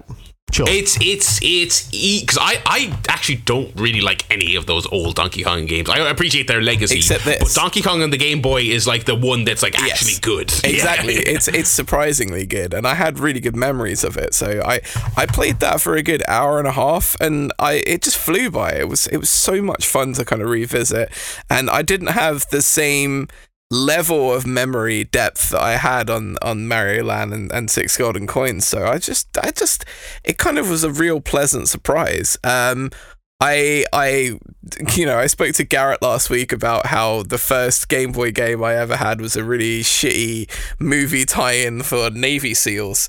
Um and I played the Navy SEALs game and you know what? It it the the music and the opening the game and everything gave me the nostalgia hit and then within about half an hour I was like I can't fucking play this game. It's just it's not good and it's really hard, which is the worst combination of things that you would ever want in a game. Um yeah, I just that that kind of it bummed me out just a little bit. Uh, other games, I, I I dipped into Wario Land a little bit, um, which again is just another absolutely fantastic platformer from from that era. I, I really think uh, whenever people talk classic Mario games and Wario and, and, and, and projects like they always forget how good these Game Boy platformer games are. You know, everyone's got the nostalgia for the NES and the SNES, and you know, obviously when we hit Mario 64, like and it goes into 3D and stuff, but nobody ever really seems to give these games the credit they kind of deserve. Um, had a couple games of the original Tetris as well. Um, you know, just that that's kind of my intro to it and just getting back that feeling of, of what it felt like to play that game in that format with the, the limited colours and everything and just yeah. Kind of taking it in and the, the music and oh, it's just it, it, it, it was nice. It's like really nice to be playing all these games, but kind of deep buried in the back of my head was the bummer of like, man, I really want to dig into some of these other games, but this fucking joystick thing I really need to get sorted out. So I kind of, after a couple of days of like playing it li- li- like back and forth in the evening, I was like, you know what, I'm just gonna wait now, and I'm I'm gonna save the rest of these treats to uh, to play myself again further down the line. But uh, needless to say, I have a heroic amount of ROMs installed on the memory card, so if they do need to send me a new one, I'll just be able to just boop, take that one out and boop, put it right back into a new one. So The- uh, yeah, The the only unfortunate thing is that um, I didn't like spring this kind of seed into you guys to pick one of these up about three months later when uh, Droix decided to start like supporting um, all of these consoles basically because they're based in the UK and just you know like the support is much more immediate and basically they get shipped out in a few days.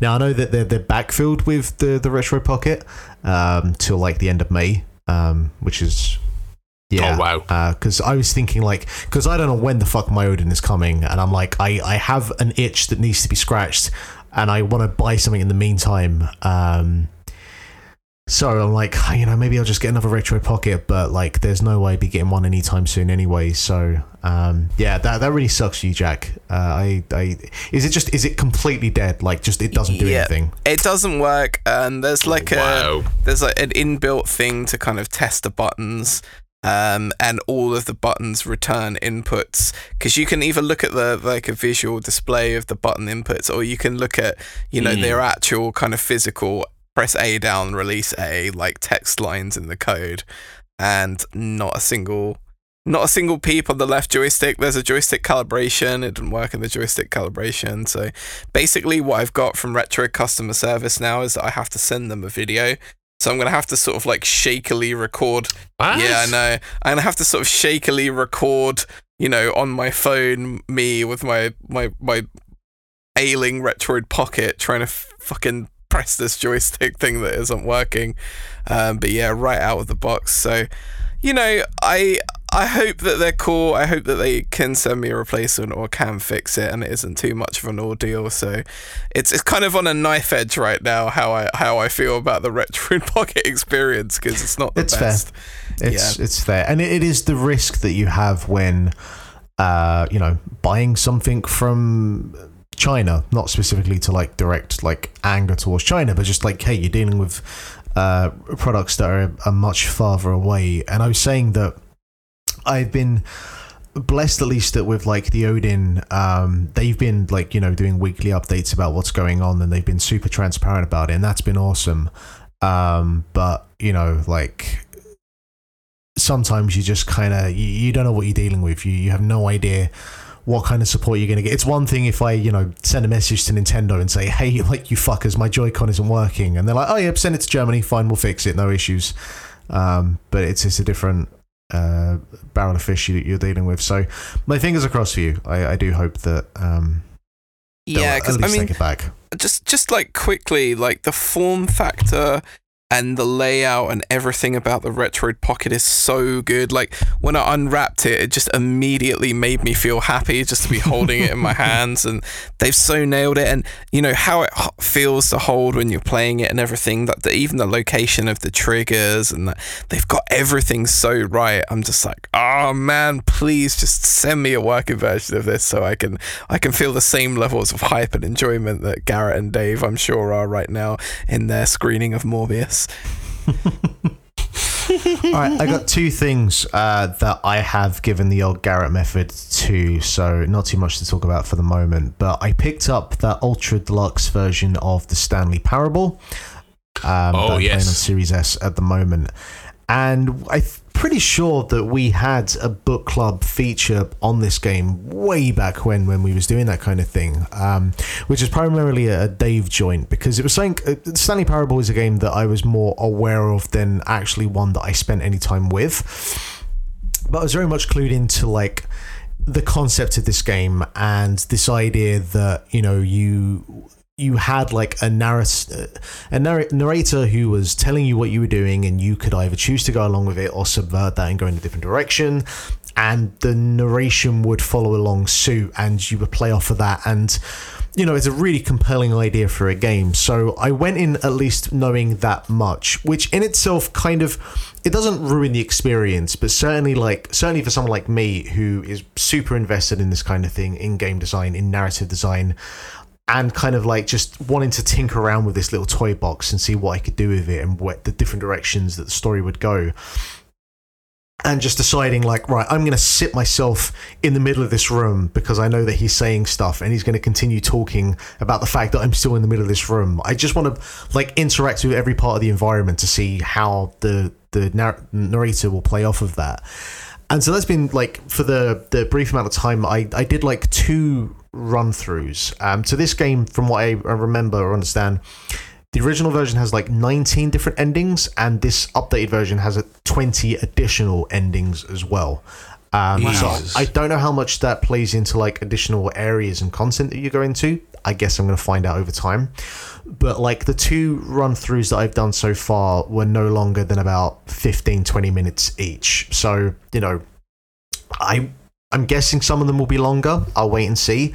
Um but you know like the, the general idea of it is um you are in an office and everyone has disappeared and it's very much of that kind of I think this is this would be before um uh, Gone Home because Gone Home was 2013, I want to say, and this is 2011. So it's before that, but it very much kind of fits within that frame of like, you know, there's no one else around. Um, the animation is very uh, minimal. Um, so like more time and effort can be given to other aspects of the game, just like the tone of it and the the dialogue, basically the one thing that you do realize with it is it's very much like, yeah, this is a game that came off the portal in terms of the writing and the humor and the pacing of like just the, the comedy timing. You know, it very much you can feel that this is a game that came off of the back of Portal. I mean, in some ways, it literally did. It was originally a Half Life 2 mod. and it you know it's still even with this remastered version you can see that it looks like a game that would have came from that engine um but it's just you know i i've only had the two uh sessions that I've played through, and none, neither of the sessions uh, particularly like wowed me or just like floored me or made me laugh. But you know, I've barely scratched the surface yet, but I can clearly see, you know, there's one bit where um, the the narrator goes like, uh, and Stanley went left, and I decided to go right. And he's like, hmm, well, you know, that wasn't the, the choice I went with, but we'll go with it anyway. And then there gets to the bit where, basically, you know, towards the the latter half of. Um, uh, I can't remember if it's Portal One or Portal Two, but you basically go like behind the scenes and everything's like in chaos and it's just you know Yeah. that, that kind of clean, sterile um, industry lab type of setting is just kind of gone out the window. It's a similar thing here where you start off in an office and then by the end of it you're like behind the scenes and everything's in disarray and there's rubble all around. Um, and like in the second playthrough, uh, the guy is just like, "Why didn't you follow my instructions?" And it, it really goes like, you know, it's a game that's going to break the four four a lot. I can tell. Um, but yeah, super compelling so far. And because like if if all of the playthroughs are more than like no more than like 20 minutes long um it's absolutely the kind of game that I'm just going to jump into, play a session, do some different things that I didn't do before, and see like, all right, what way off the beaten path are we going to go this time? So, um, I yeah, I it's it's it's very compelling, uh, and it's such a cool idea for a game, and I do want to see just like how how much it plays with like you following the instructions to see like what happens and you not following the instructions and see how the game reacts to you not following the instructions you know? Um yeah i, I don't know if you either you two had any uh time with the original or any kind of like no? Okay. No, No, I. It's one of those games. I want to get to this one. Yeah, it's one of those games that I've read about a lot, and I know that if I, I threw myself into it, I probably would have. It, I would enjoy it, but it's just something I've never got around to. It's kind of like on the list of you know how there's always like maybe ten or fifteen shows, like you know, and I, I realize I'm a hypocrite now because I was like begging Barry to watch Better Call Saul earlier in this, but it's always one of those ones on that pile of like, yeah, I really need to get to this, but I'll, I'll get to it. I, I've future biased it for years now. Yeah it's it's i think it's like 15 or 20 quid. Certainly no more than that. So um i do, I do think it, there's a lot of bang for its buck. Um and the other thing that I, I played for about 20, 25 minutes before we started recording, because I at least wanted to have something to talk about uh, before we did the show, and that is the new Switch Sports that released today.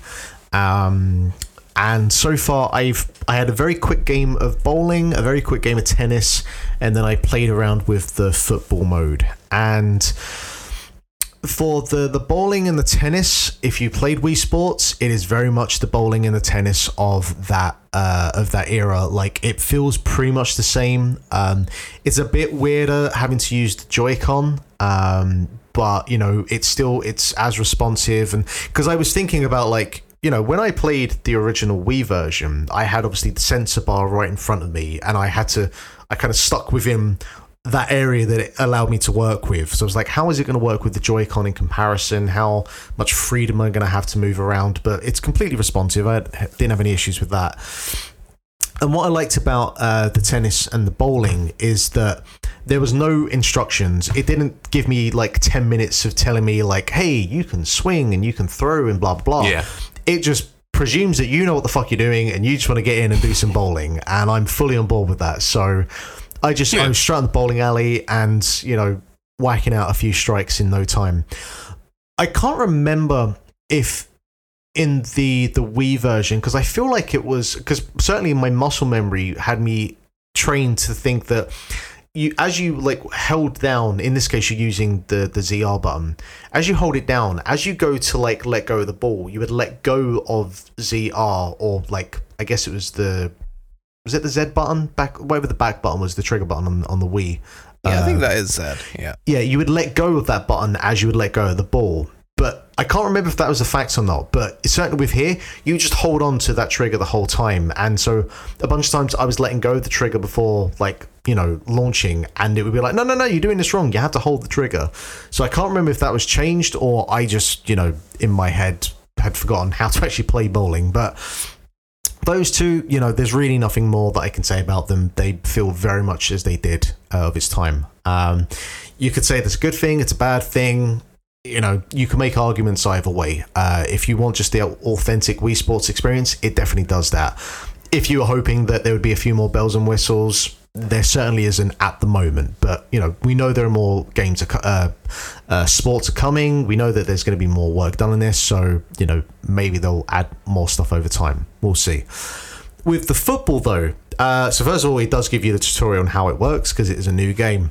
I would hope so. That that was the most ambitious looking one of the ones they yeah, showed. yeah. So I've seen a couple of comparisons going around on saying like, "Hey, it's like Rocket League," and there certainly is a bit of that in terms of like, you know, there's a ball on the pitch. It's uh, when you're playing online, it's four v four, and you're character is constantly targeted like where the ball is and you're running around this field you know just it's complete chaos and you're trying to hit it in the ball uh, in the goal the oversized goal at the other end of the pitch. Like the the, the dynamics of it basically it is very much in that kind of rocket league ilk it's a little bit more slower paced because you're not in cars, obviously, you're running around.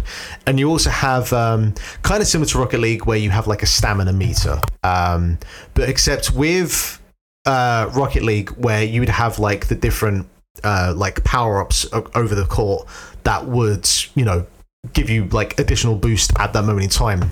Here, you basically you you have two modes of speed. You have normal running, and then you have like the boost running once the stamina runs down, you basically you can run around at your normal pace still, but you have to wait until that charges back up. Not all the way, but mm. you just have to basically run around at the normal pace to allow the boost to, to charge back up.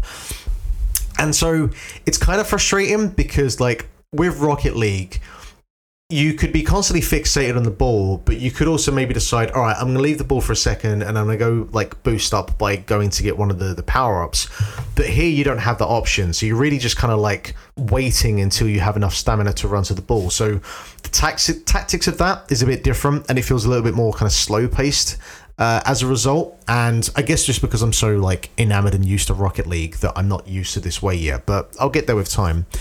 Um, but it, it's really fun. I, I, I played two two sessions. Um, you can either swing like just swing the right Joy control Joy-Con controller, uh, and you'll kick the ball. And if you swing in a specific direction, the ball will kick in that direction.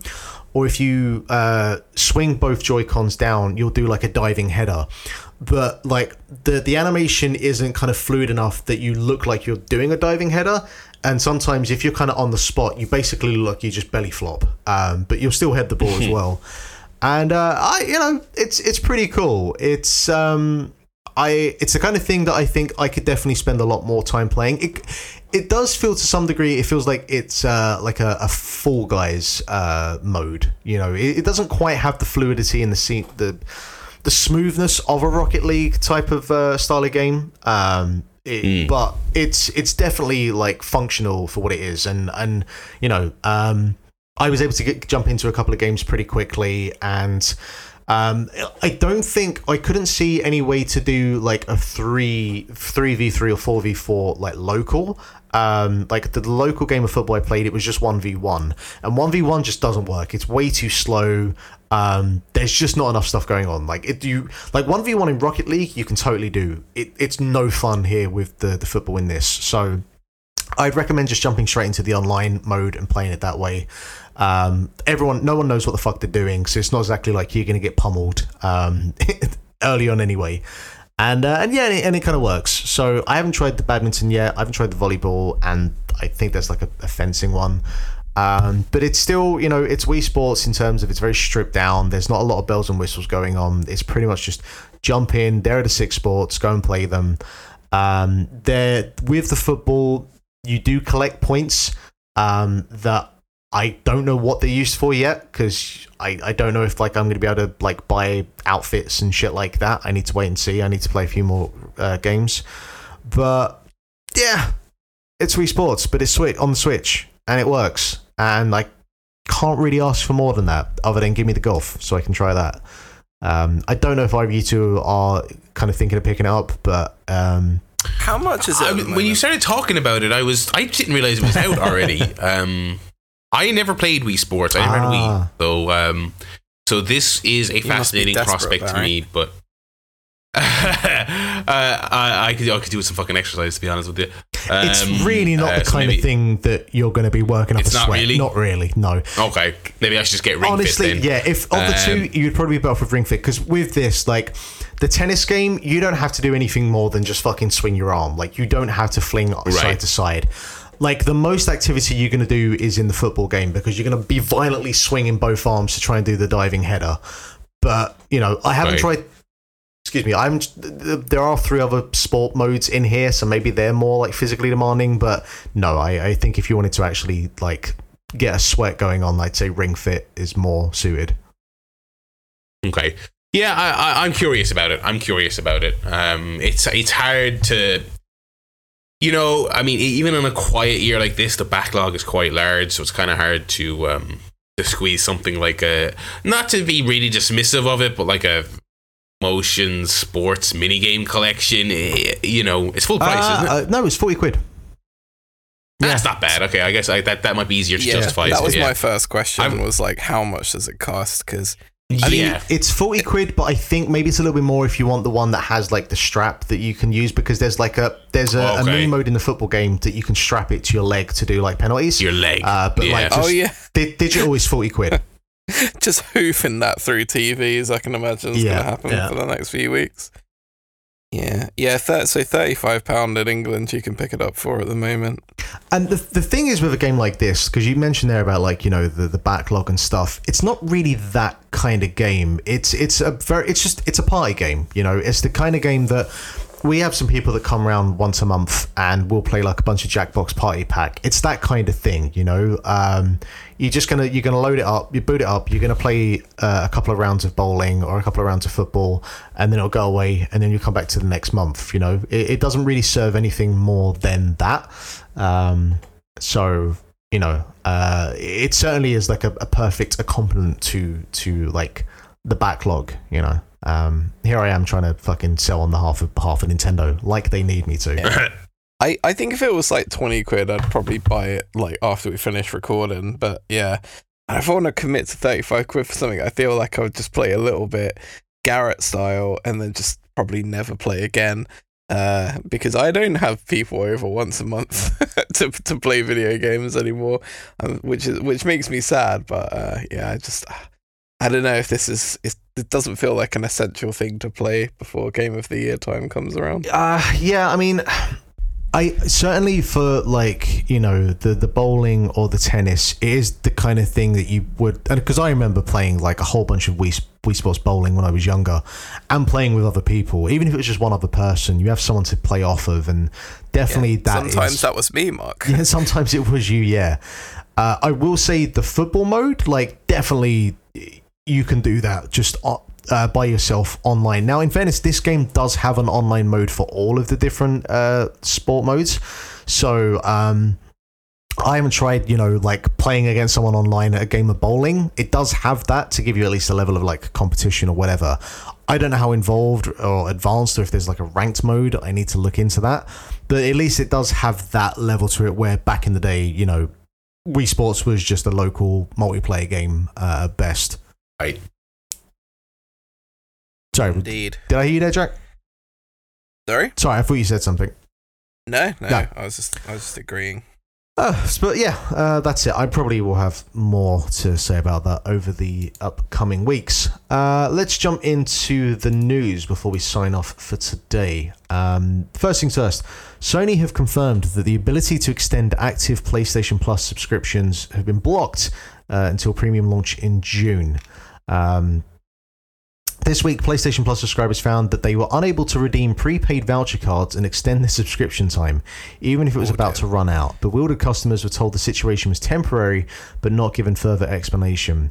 Sony has now updated its FAQ page for its upcoming PlayStation Plus changes and acknowledged the move and said that for now, you'll only be able to redeem prepaid vouchers you have bought after your current Plus membership expires. Uh, why is this happening, and why are customers who have bought PS Plus or Now cards now simply getting error messages? Um, Sony said that as we prepare to launch the new PlayStation Plus membership service, we are doing some work behind the scenes to make the transition as smooth as possible for all of our existing customers. As part of this work, we are temporarily disabling stacking memberships for existing customers until after the launch. Um, did either of you see the uh, the layout, the presentation of like how all of this stuff is going to work? Um, I saw that and I did the Keanu. I ain't reading all of that meme. I'm like, what?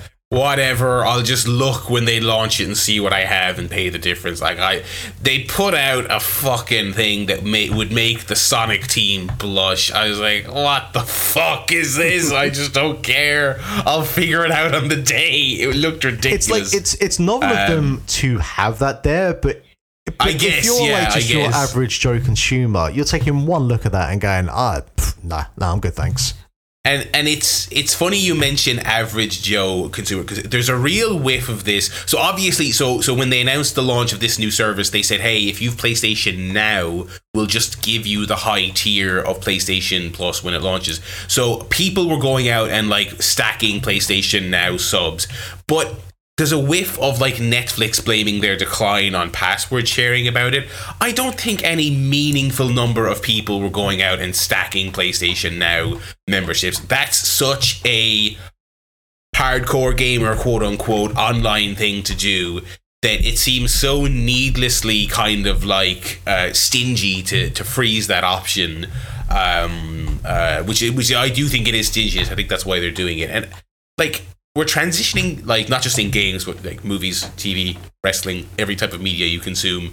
We're transitioning more and more towards this subscription model. Like, like shouldn't sony like yeah they're maybe they're they're they're they're um getting a little cheap deal off you but shouldn't you be happy that people are going out there and stacking months upon months upon months of membership with you? Like isn't that the goal? Sure maybe they're cheesing the system a little bit to get a couple of bucks off but like the goal obviously is zero churn, Yeah. isn't it? Like that you want you want people They- in your system for years. So the negligible amount of people who would do it, surely you should be happy to keep them anyway. You know, uh, this seems like this seems like very typical Sony kind of overthinking. We're gonna do it our way because that's the way we do it. Uh, shit, to be honest. I, I don't even think it's like uh, specific to Sony. Uh, I, I think that Well, you know, that's I fair, think gaming yeah. companies as a whole and outside of that spectrum, and you mentioned like Netflix there, um, which I think is even a better example of like finding things to blame that isn't like their own kind of root cause. Oh, maybe it's actually us that's the problem, not you. And uh, No, it's the children who are wrong. Look, I, I just think the idea that anyone has prepaid for something and they now can't redeem it is insane. Like, there needs to be a way of, like, why can't people stack it and then it just converts into as much as they have and they say look this will this will be as far as it goes because i feel like the most you can buy would be a year right? You can't buy beyond a year can you? I don't i don't think you can anyway. But look this is going to change from this service to this service and you've already pre-bought this so you can have as much of this as the new service but then you can't redeem anything beyond this year and then that just stops that just stops it from happening then and, and then going forward if they don't want to have that model anymore. But people have already paid money to interact with the service therefore they should be uh, granted access to to to whatever they've paid for. It's just simple it's a simple consumer right. So mm, this rubs me up the wrong way from sony. I don't think they handled this too well. I'm just like I'm looking at because Eurogamer has a breakdown of that uh, page with all of the details, and it's just like I guess because you have all of these tiers that you need to calculate this out, but it just it seems like it's so fucking complicated for something that should be so simple. You know, I remember a time it was just like I, I remember like back in the day with um when I had my uh my Xbox 360 and there was just like there were two tiers. You know, there was one where just I could buy some games and there's one that I could have that and I could also play online as well. I was like, that's great, that's perfect. Just keep it simple and clean. Or even like with uh, the Switch Online, you know, like you can maybe we can argue about the value of it, but it's like no, just I can buy this additional bundle here and I have all of this other stuff and that's great. Um, it does seem like Sony is, is making this very complicated, but The names are so fucking nebulous as well. Essential, extra, and premium. They suck. Like, they Li- are terrible. literally, names. literally from those three names, like, yeah, I guess most people would probably pick premium as saying like that's the most expensive one. But is it? Is extra? Is there extra to premium or essential? That means I absolutely have to have this one because that was the yeah, I, definition of I hate that's the worst one. Essential as the basic one is terrible, terrible. I, I I'm sure I'm sure that there's a like I'm sure a it's bunch like of marketing, like psychological, Yeah, a bunch sort of of, you know, like oh, you don't want you don't lanyard want bronze. wearing wonks, Yeah, you don't want bronze. you know, that fucking cheaper. in a room. Like you want, you know, all of these things to sound essential. I I still like, but again, these the, the over analytical marketing department definitely says we don't want people thinking they're below you. I still think uh, bronze, silver, gold for like Xbox Yeah, Live is perfect makes sense. because you get what it is. But again, these days where like there's a bajillion dollar marketing department, we feel that with this focus test, people don't like owning bronze. Everyone wants to have. It's, I think it's that kind of thing. So in in the case of this PlayStation Plus one, it's like we have to have three words that sound class. Yeah. Do you know what I mean? We we can't have three words that actually illustrate what they are because they have to be three kind of buzzy. Ooh, you're lucky to have any of them. They're all great. But you then know? if you're a, pa- if you're a Um, parent and you walk and you're like trying to buy this for your kid and you're like extra, essential, yeah, premium, totally. Uh, I don't know. Only transports matter. I'm not sure what to do here. Um, that's kind of how I think that that's going to go down. Uh, I, I I think Game Pass in general is, is some really strong branding, but like whenever uh, my, my girlfriend like she buys it for her like nephews and stuff like that, and she's like, "Do I need to get the ultimate?" And it's like, yeah, and I'm like, well, no, because someone else gets him like a gift for his birthdays, gets him uh, Xbox Live, and it's like, wait, is that included in this? I'm like, it's included Yeah. in this one, but not in that one. So, like, uh, this exact conversation will happen 50 times over every day in GameStop for the new PlayStation Plus 100%, stuff. I yeah. think. Uh, the thing with with like Game Pass as well, the thing that always throws me off is that I'm never 100% sure like if a game comes out is like is it on PC or is it on the console or is it on cloud? Yes. And like the only way I know is just like when something gets announced like on Twitter, the in fairness the the Game Pass accounts because there's like Xbox Game Pass for PC specifically, and there's an Xbox Yeah. Game Pass one, which in itself is like the fact that Hmm. you have to have two accounts for this probably says that you've done something wrong here, but whatever. That's the only way that I can clearly see, like, oh, right, okay, yeah, this one's specifically in PC, this one's on cloud, cool, great, whatever. Uh, I, I, I wonder, like, if there is something intentional because it's not like, you know, these companies haven't had forever to sort this shit out, but you look up Xbox and the Series S and the Series X, like, what the fuck is the logic behind? I'm sure there is a logic in there somewhere, and you kind of if you wanted to put your cynical hat on, is it like we're going to make this as fucking complicated as possible with the idea that a mum is going to go into the shop and not know which one is which and end up just buying the expensive one? Like, I don't know if that is an actual strategy, strategy or I've just made up in my head. But like with this, with this tier, like as you just mentioned there, you know, if you had a bronze, silver, and gold, you might not know what's in all of those, but at least you would have an understanding that like one of these is better than the other. But if you've got fucking uh, what is it, essential and uh, what is it, essential, extra, and premium, Extra. like the the premium. the fact that you can't even remember them, right? Yeah, and, and we read them out less than five minutes ago. s- speaks volumes. like yeah if you're a mum and you go into a shop and you wanted to get like a, a ps plus voucher or whatever like i don't know how they're going to be selling these but you know on on the off chance that it's like you can get an essential membership for three months or a, a premium membership for three months that person might gamestop and you know it's just it's their job i don't blame them but they'd be like oh yeah you want to get the premium one you know that's just how it's going to be every time Yeah. so I don't know if that's what the mentality is. I don't want to be that much of a cynic. Um, but hey, they all want our money, so maybe, Maybe it's just do tier tier one, tier two, tier three, and just have done with it. Tier A, tier B, tier B, tier, tier C. Like, Yeah. come on. when we come to Power Jack. But until Yeah, then, man. Uh, speaking of PlayStation Plus, um, which is 22nd of June is when it's launching in Europe. Uh, we haven't had any games officially announced yet, but there has been a uh, like a leak um, that shows uh, potentially some of the games that will be coming, uh, including Tekken 2 uh, for and Mr. Driller for the PlayStation 1, and Ridge Racer specifically for the PSP. Um, now these are all Bandai Namco games. These are Namco. Um, yeah. Now, I would have thought that surely you'd have Ridge Racer, the original, at launch. Now, in fairness, again, we have no idea what's coming, so I'd say there's a fair chance that Ridge Racer is the the, the PS1 version will be there. Um, they also uh, announced that uh, Worms Armageddon and Worms World Party will also uh, have shown up. Um, whether there will be NFTs available at launch remains to be seen as well. Uh, yeah, like I don't know. Is there anything that you're hoping? Uh, actually, I guess this is the first question. Like, are you guys going to be signing up for this? Are you, like, now we are in a world where we have our emulation devices that we can, you know, just go and download stuff and not have to deal with this kind of shit. Are you in any way compelled by this based on the convenience factor? Does it have a working joystick? If it does, I'm in. well, yeah, I guess there is that. Yeah. Um. I.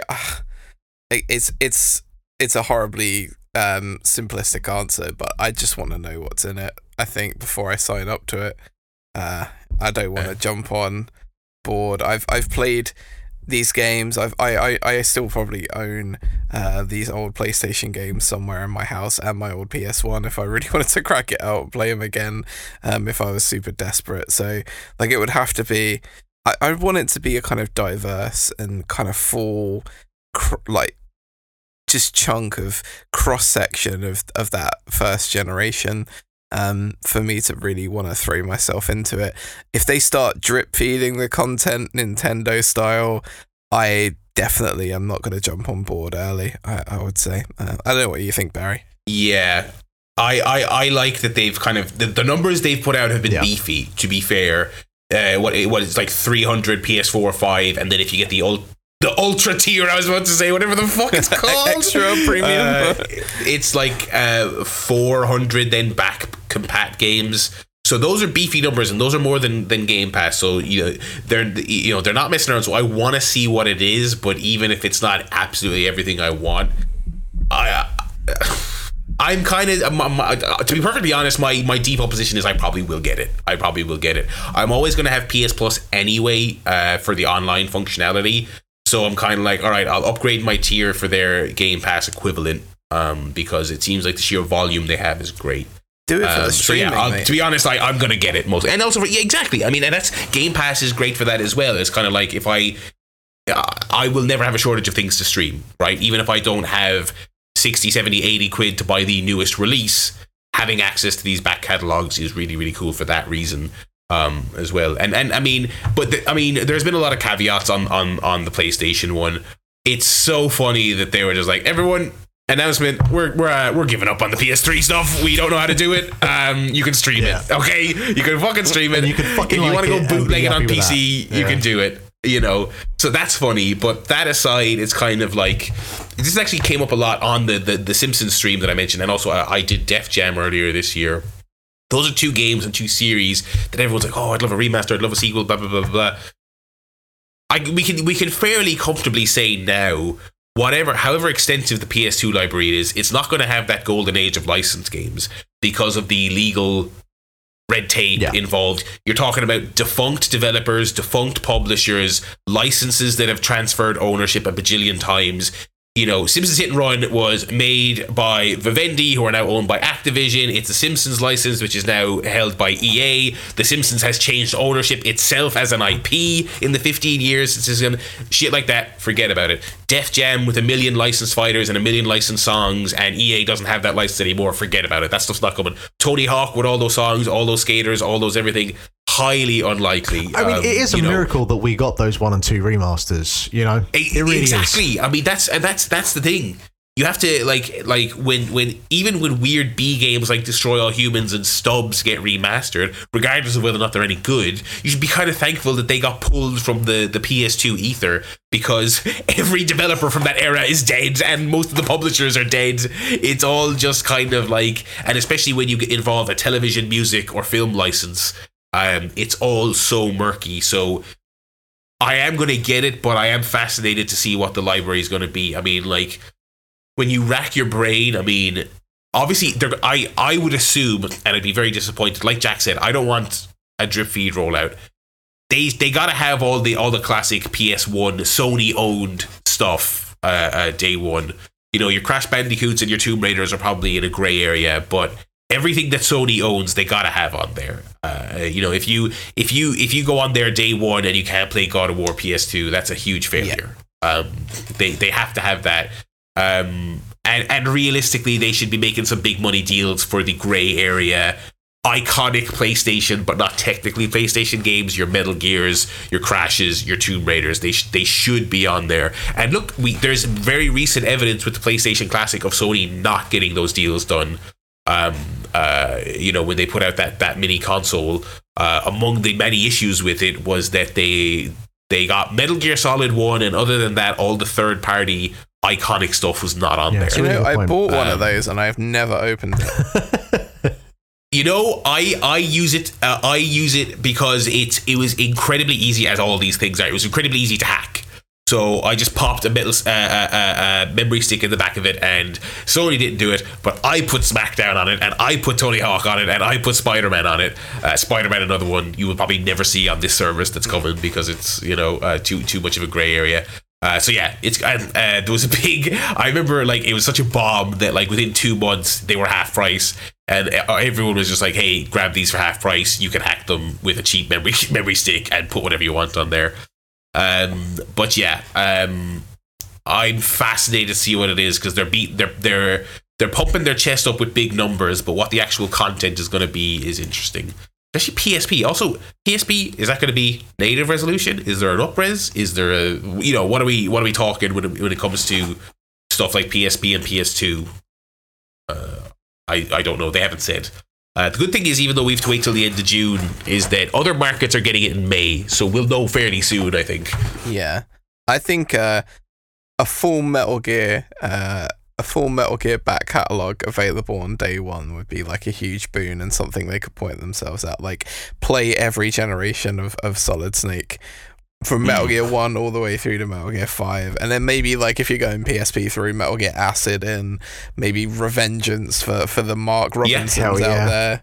You know, just, uh, like, here you go, day one, fucking here's all of it and i think that would be a selling point because if they already worked that deal out for the ps what uh, ps classic barry then maybe they can get it for the whole shebang I, I I also think as Yeah. well that because you mentioned there about like this idea of they can't do a drip feed approach. I think what's even more imperative about that is that because this whole service is based on what they have like their their history and not so much so far about like what's coming you know like in terms of hey you're probably not going to get ragnarok on this service so you're not going to get x y and z you know like for me game pass isn't so much about the older stuff it's just about like how many new games i get to play on their service Yeah. so you know like for me i'm not as compelled by by um by this this PS Plus service, partially because like you know I have a bunch of these games through various means, or you know they've been re-released in some form or fashion,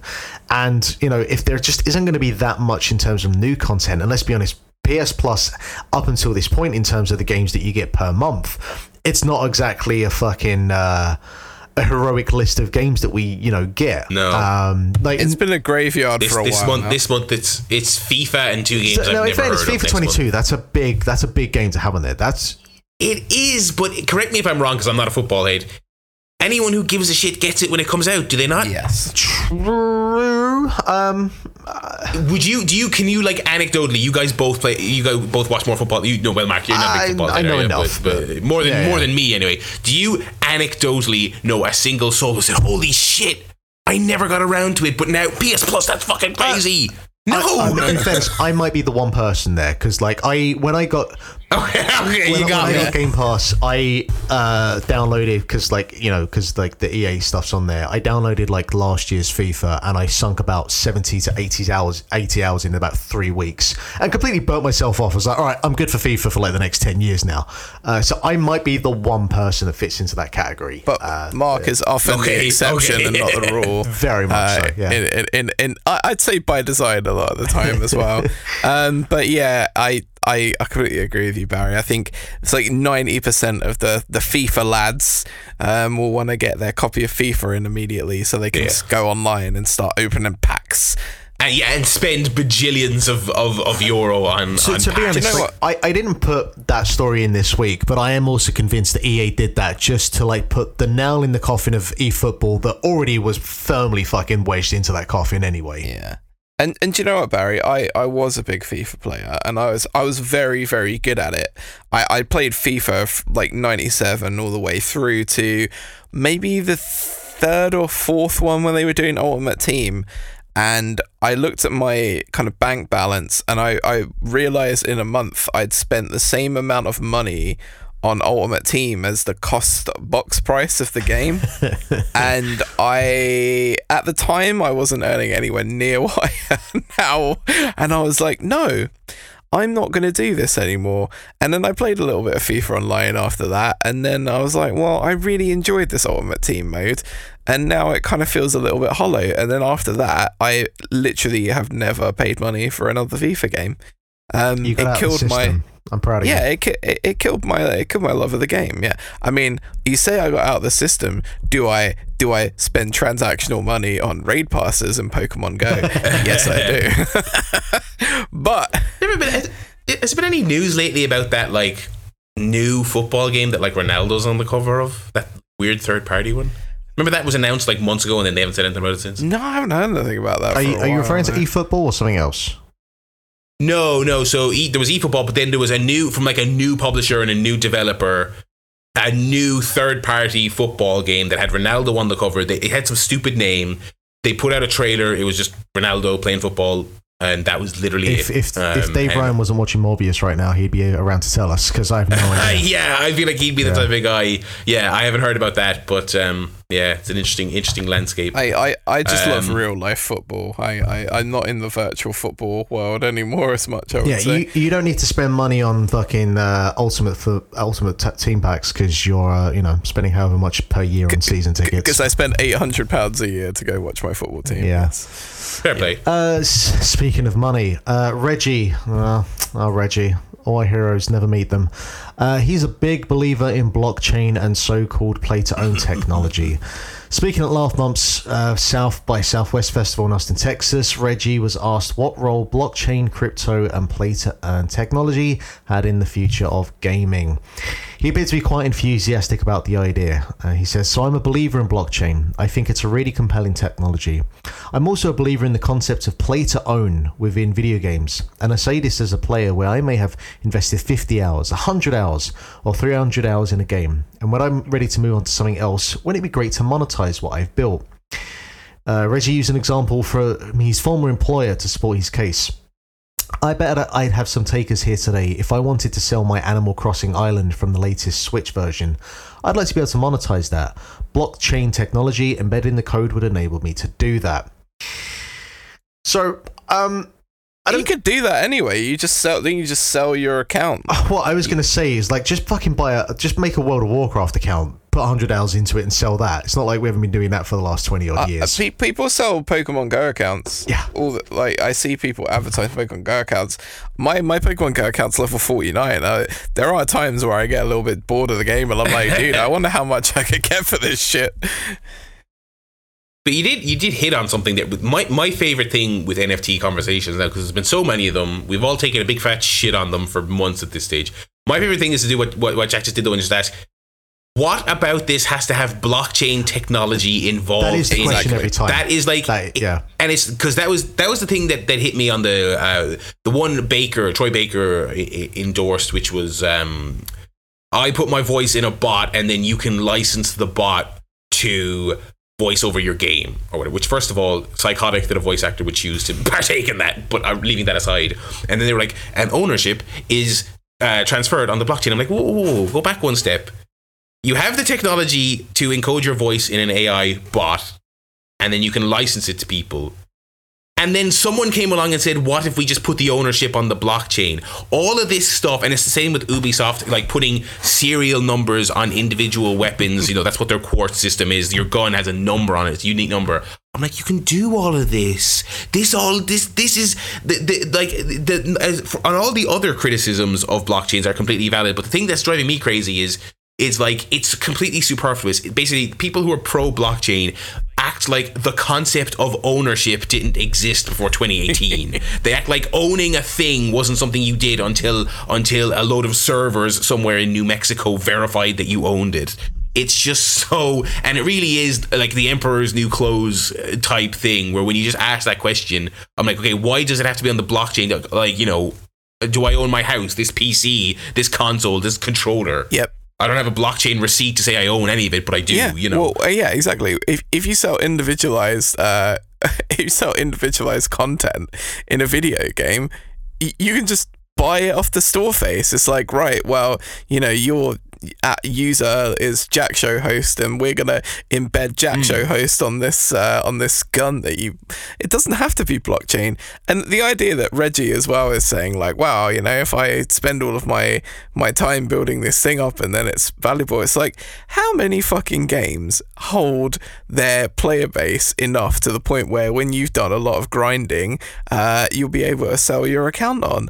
Not fucking many of them. Let me tell you, there are the, the exceptions to the rule, like uh, World of Warcraft and stuff like that. But guess what? Some people play a game for a couple months and then they move on, and uh, the daily active users drop off a fucking cliff. So if you wanted to pay money to invest in your own cosmetic shit that is unique to you, they can create it without blockchain. You can buy it, you can wear it, and it's just as worthless as it would be if it was part of the blockchain or it was just something you bought from a storefront at the end of the day. And, so. and also the idea that you know, you would use an example like Animal Crossing, or should we just say Nintendo as a whole? And, you know, Nintendo covers a broad spectrum of players, but they certainly have players that are on the younger side.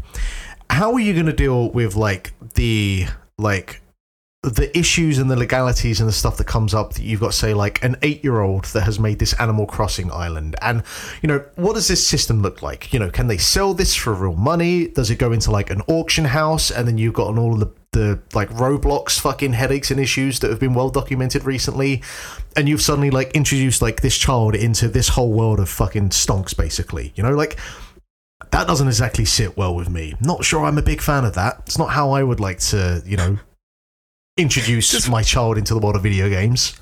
Just from a personal point, I'd be pure rage if some 12 year old like dipshit with an Animal Crossing account got richer than me, fucking just making a goddamn animal grow crops and building an island. And it's like, oh yeah, I made a hundred thousand pounds. Like, fuck you, you 12 year old gobshite. How is this fair? No, I'd be pure raging. But you are you are right, Barry. Like the, the question that comes up every single time is just like, what the fuck does the blockchain have to do with this? Like, how how is this in any way? Uh, yeah. A like we've already been doing this anyway. The blockchain doesn't make this any better, or you're trying to force the blockchain into something that just isn't. It's not relevant. It's not apropos. Stop trying to make fetch happen, guys. That's that's that's what we need to say every time. I'm I'm sure come game of the year NFTs are going to come up in uh in uh Almost certainly. Uh, conversation. But do you know what though? I almost hope that they don't because I almost hope, but they're so irrelevant by then that we just like yeah. mention it in passing and it's like the first thing eliminated like you know dave spins the wheel and it goes to barry and he's like well i'm going to knock off nfts because we haven't spoken about them since we did that pod in april and well in, in fairness like nfts and like ethereum you know the bomb has already dropped out um, so there is a good chance come December that that is actually the case. Um, Do you know what though? I think here's the thing that's going to be funny is come September, October, some company, and I'm not pointing fingers at Nintendo because I really don't want them to be there, but it might be, is going to jump on NFTs when they are so beyond dead, and they're gonna they're gonna put a press launch out there where they've been really researching and tentative about it. Like, yes, you know, we're getting involved in blockchain NFTs and stuff for our players. It's gonna be October, and everyone's gonna be like, the fuck? Um, and that might end up in the game. that might end up in the the Pitchford uh, award. I know. I'd So, say that's yeah. absolutely uh, possible because I, I do imagine that a lot of these pitches and announcements and ideas that come out are based off of some CEO that read a fucking LinkedIn post and was like, "Oh shit, yeah, this is what we should be doing." Yeah, while they were having a shit, that's the amount of like thought they put into it. That brief period of being on the toilet and going, you know what, I can make cash from this. And we'll end this week uh, based on the fact that Barry is here because I know he's a fan of the Supermassive games. But The Quarry will have an astounding 186 unique endings. One of the joys of Supermassive games are their focus on player choice, and as a result, the branching narratives created on any given playthrough. However, this means that there are multiple different endings that players can achieve, and The Quarry is no exception. Uh, it's stated to have 186 unique endings scripted into the game. Uh, chatting to IGN, the Quarry director Will Byles broke down how exactly one goes about making a game with so many variables and the impressive work from the actors. He said that we wrote it like a movie screenplay. Actors actors are used to a hundred page script on a feature film, uh, so this script is over a thousand pages. Uh, the actors can get very alarmed. We have to shoot 50 pages a day, which is unheard of. It's a mad amount of footage. A lot of this footage is repeated, with the actors having to go back to the start of scene and then act out a different potential pathway that players may choose. So, as you can imagine, a lot of tables were created to document where each character's story was going at any given time. We worked out 186 different endings for those characters, not just alive or dead. The stories that they have on the way through are massively varied. Branches really are a mathematical nightmare. It's just exceptional. Um, yeah, like I know, I think you, Barry, I've seen you t- chatting about the quarry and your interest in it, and I know that obviously you have an interest in these games and you've been streaming uh, some of them up to this point. Um, I mean, 186 endings seems somewhat intimidating, um, and I don't think anyone. There's probably one person out there who will play all of them, Oh yeah, but totally. like, is this maybe just just one too many? You know, I'm talking about having an extra. what? Because 185 is just Well, fine. I, I was sitting here thinking, you know, an extra 20 like ways to play the Stanley Parable, that's certainly going to give me enough, and I'm never going to see all of those. But uh, yeah, this this seems a bit excessive. I just I just hope that like from a development standpoint they haven't like way overreached. I mean like because even outlining there the sheer volume of work the actors have to go through and, and the writers probably to even get the actors to that stage. I mean that's a lot um, uh, uh, to take on. But I mean yeah, I so I loved Until Dawn. Uh, the Dark Pictures anthology, a little bit more of a mixed bag, but still pretty good. The one thing that's true of those games, even the weaker entries, not quite 186, but they do legitimately have so many different ways to end. Characters live, characters die, items are found, stories get resolved or they don't get resolved. It is genuinely quite impressive, especially over the course of like a you know five or six hour runtime. They squeeze in a lot, and it's really, really, really impressive. And and that's a variable in a lot of these adventure games. These kind of decision based, choose your own adventure games. That some of them can take you to like two divergent points. Some of them can take you to like one conclusion, but your journey there will will take a change. But I feel like Supermassive so far their track record, even on games like uh, Little Hope, which I wasn't a huge fan of, even there they did a pretty satisfactory job of your story is your story, and they. It's kind of to me, it's less about replaying it and getting every ending so much as it's about you and I can both go play the game, then come on this podcast and talk not just about oh did you get ending A or did you get ending B, uh, but more so oh you found this thing I didn't even find it oh I found it but I lost it or it broke or this character went this way or they died or they went off with this other character. Um, I think that's I, uh, the irony of putting that many endings into the game is I think they the ultimate way to play them is to just do it Yeah. once. You know what I mean? And and then then you can also just watch a million other people like on YouTube play it and go, oh, they they went the other way, or they looked at this and I didn't look at it, or there's things in there where you can pick up a book but not flip it over and see the note on the other side, you know. Um, so that's that does almost seem like a cause for concern because it's so ambitious, but they have they have a good track record, and I think they kind of have to go ambitious because like this is you know, you don't want to just keep making like those Dark Pictures games are good, but they're kind of a known quantity, right? And so this one they're coming out. The game's also eighty quid. It's got full next gen pricing. Do you know what I mean? So it does kind of feel like they're saying we're coming out, and it's effectively their follow up to Until Dawn, right? Which was the last big one of these they did that was longer and it was a standalone thing.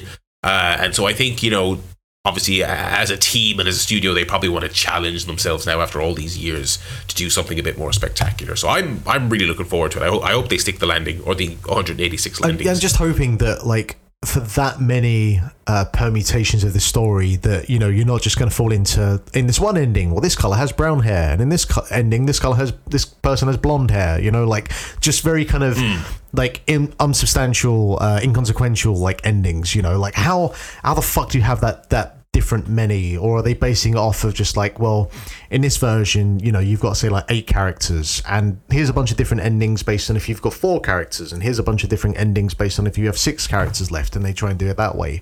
It just i don't know.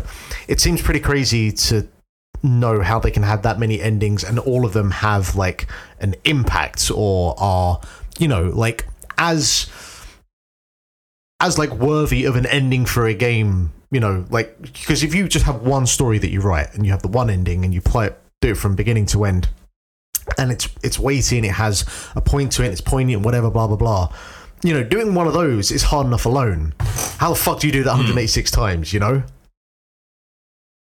Yeah. Uh, I just hope that they haven't compromised the quality of their game, tying themselves in knots to get all these branching paths to make sense.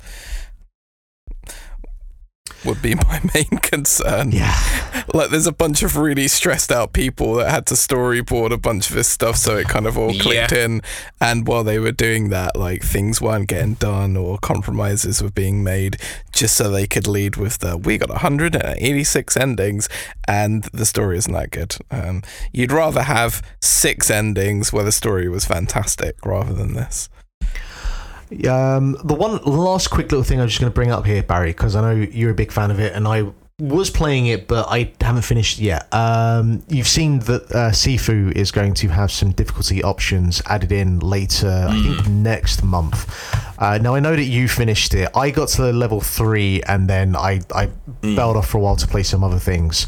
Um, I don't have a big kind of weighty discussion here about game difficulty and that kind of thing, but like with a game like Sifu, you know, do you think that uh, uh, an easier mode is going to like um like dilute that kind of experience? Because to be honest, for me, you know, I got past that second level and uh I, I played like a whole bunch of that game in one sitting and then slightly burnt myself out of it because there is a there is a repetitiveness of having to do those two levels over and over again. Like, so do you think that a, an easy mode like uh, dilutes that experience? Do you think it's necessary? I'm just I'm, I'm curious, like with you finishing it, how you feel about that. No, I, I don't think it does. Like I'm, I'm, I'm, firmly in the camp of just if you can make a game more playable to more people, that's that's great. And and you know, um, I mean, and, and like with with like the, the all the Elden Ring chat earlier this year, it's like it's not there's not a setting, but like there are easy mode options. You can summon other people, you can get help. If you want to be super fucking hardcore, you don't have to do any of that. Same with Sifu. People like uh, myself who've already beaten it, or people who get it. I think I think they're coinciding that stuff with the physical release. So uh, you know, people who just play it for the first time, they'll have the option to play it that way, or if if they uh, if they are finding it too hard, or they're just not engaged by that style of combat, but they still want to see the rest of it. I think it's cool that they have the option because it's like I found I found it so gratifying to get to grips with that combat after constantly failing it. That was kind of the joy of it for me.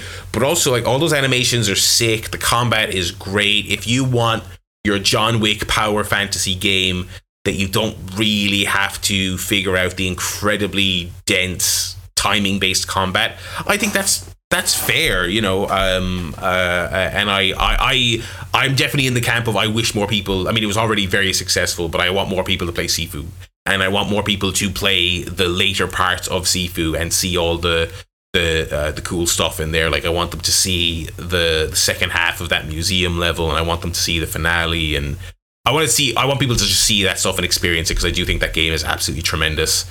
Um, yeah, no, I think I think it's good. I think it's good, and I think it's going to be an interesting experiment because there's been all these conversations every major Souls release comes out, we have to do the conversation. Other games have dabbled in it. Tunic has the kind of no fail mode, which uh, a friend of mine did say he was using on occasion to get through tough areas because the appeal of that game to him was the secrets and the exploring and Yeah. the world and the booklet and all this other stuff. And he was like, at a certain point, I was just not having fun doing the bosses, so I just turned it on because I don't want. And I think people will will do that same thing with Sifu. It's like it's got a big modding community on the PC.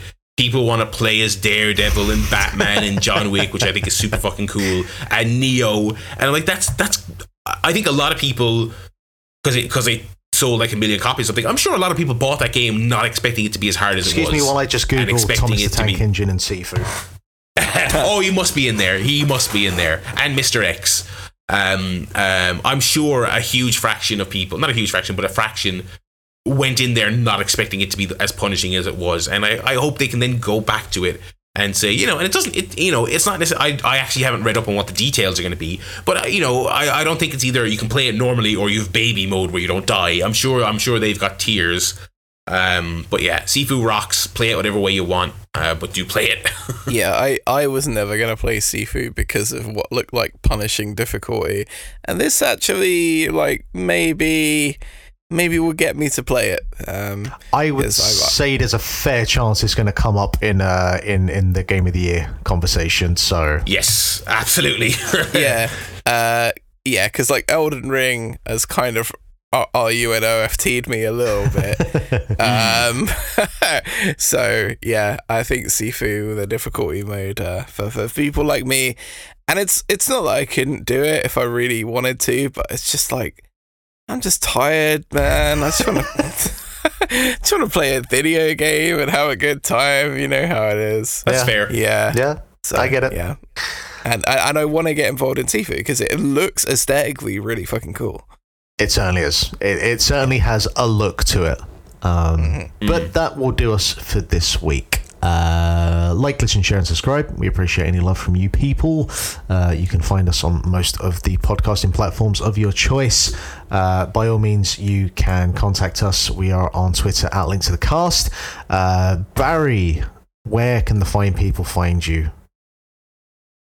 Yeah, well, uh, we mentioned it here and there over the course of the show, but twitch.tv slash barrylad is where you can find me every Wednesday and Thursday.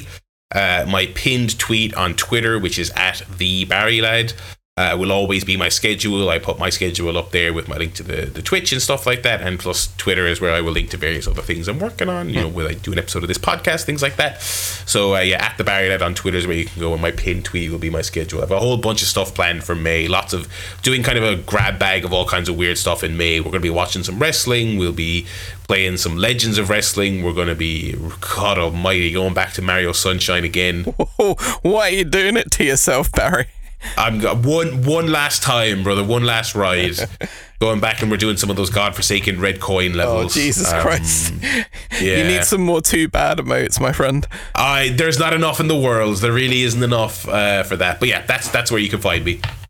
Uh, as always, we uh, I am at Lithium Project. Jack is at Jack Lazel. Dave is at the Data Dave, and Garrett is at Garrett Kidney. We should hopefully, hopefully, be doing our special show that we planned for this week at some point in the near future. I guess we're gonna have to try and figure that out afterwards. Um, but until then, thank you for listening to another installment of A Link to the Cast, and we'll see you again very, very soon.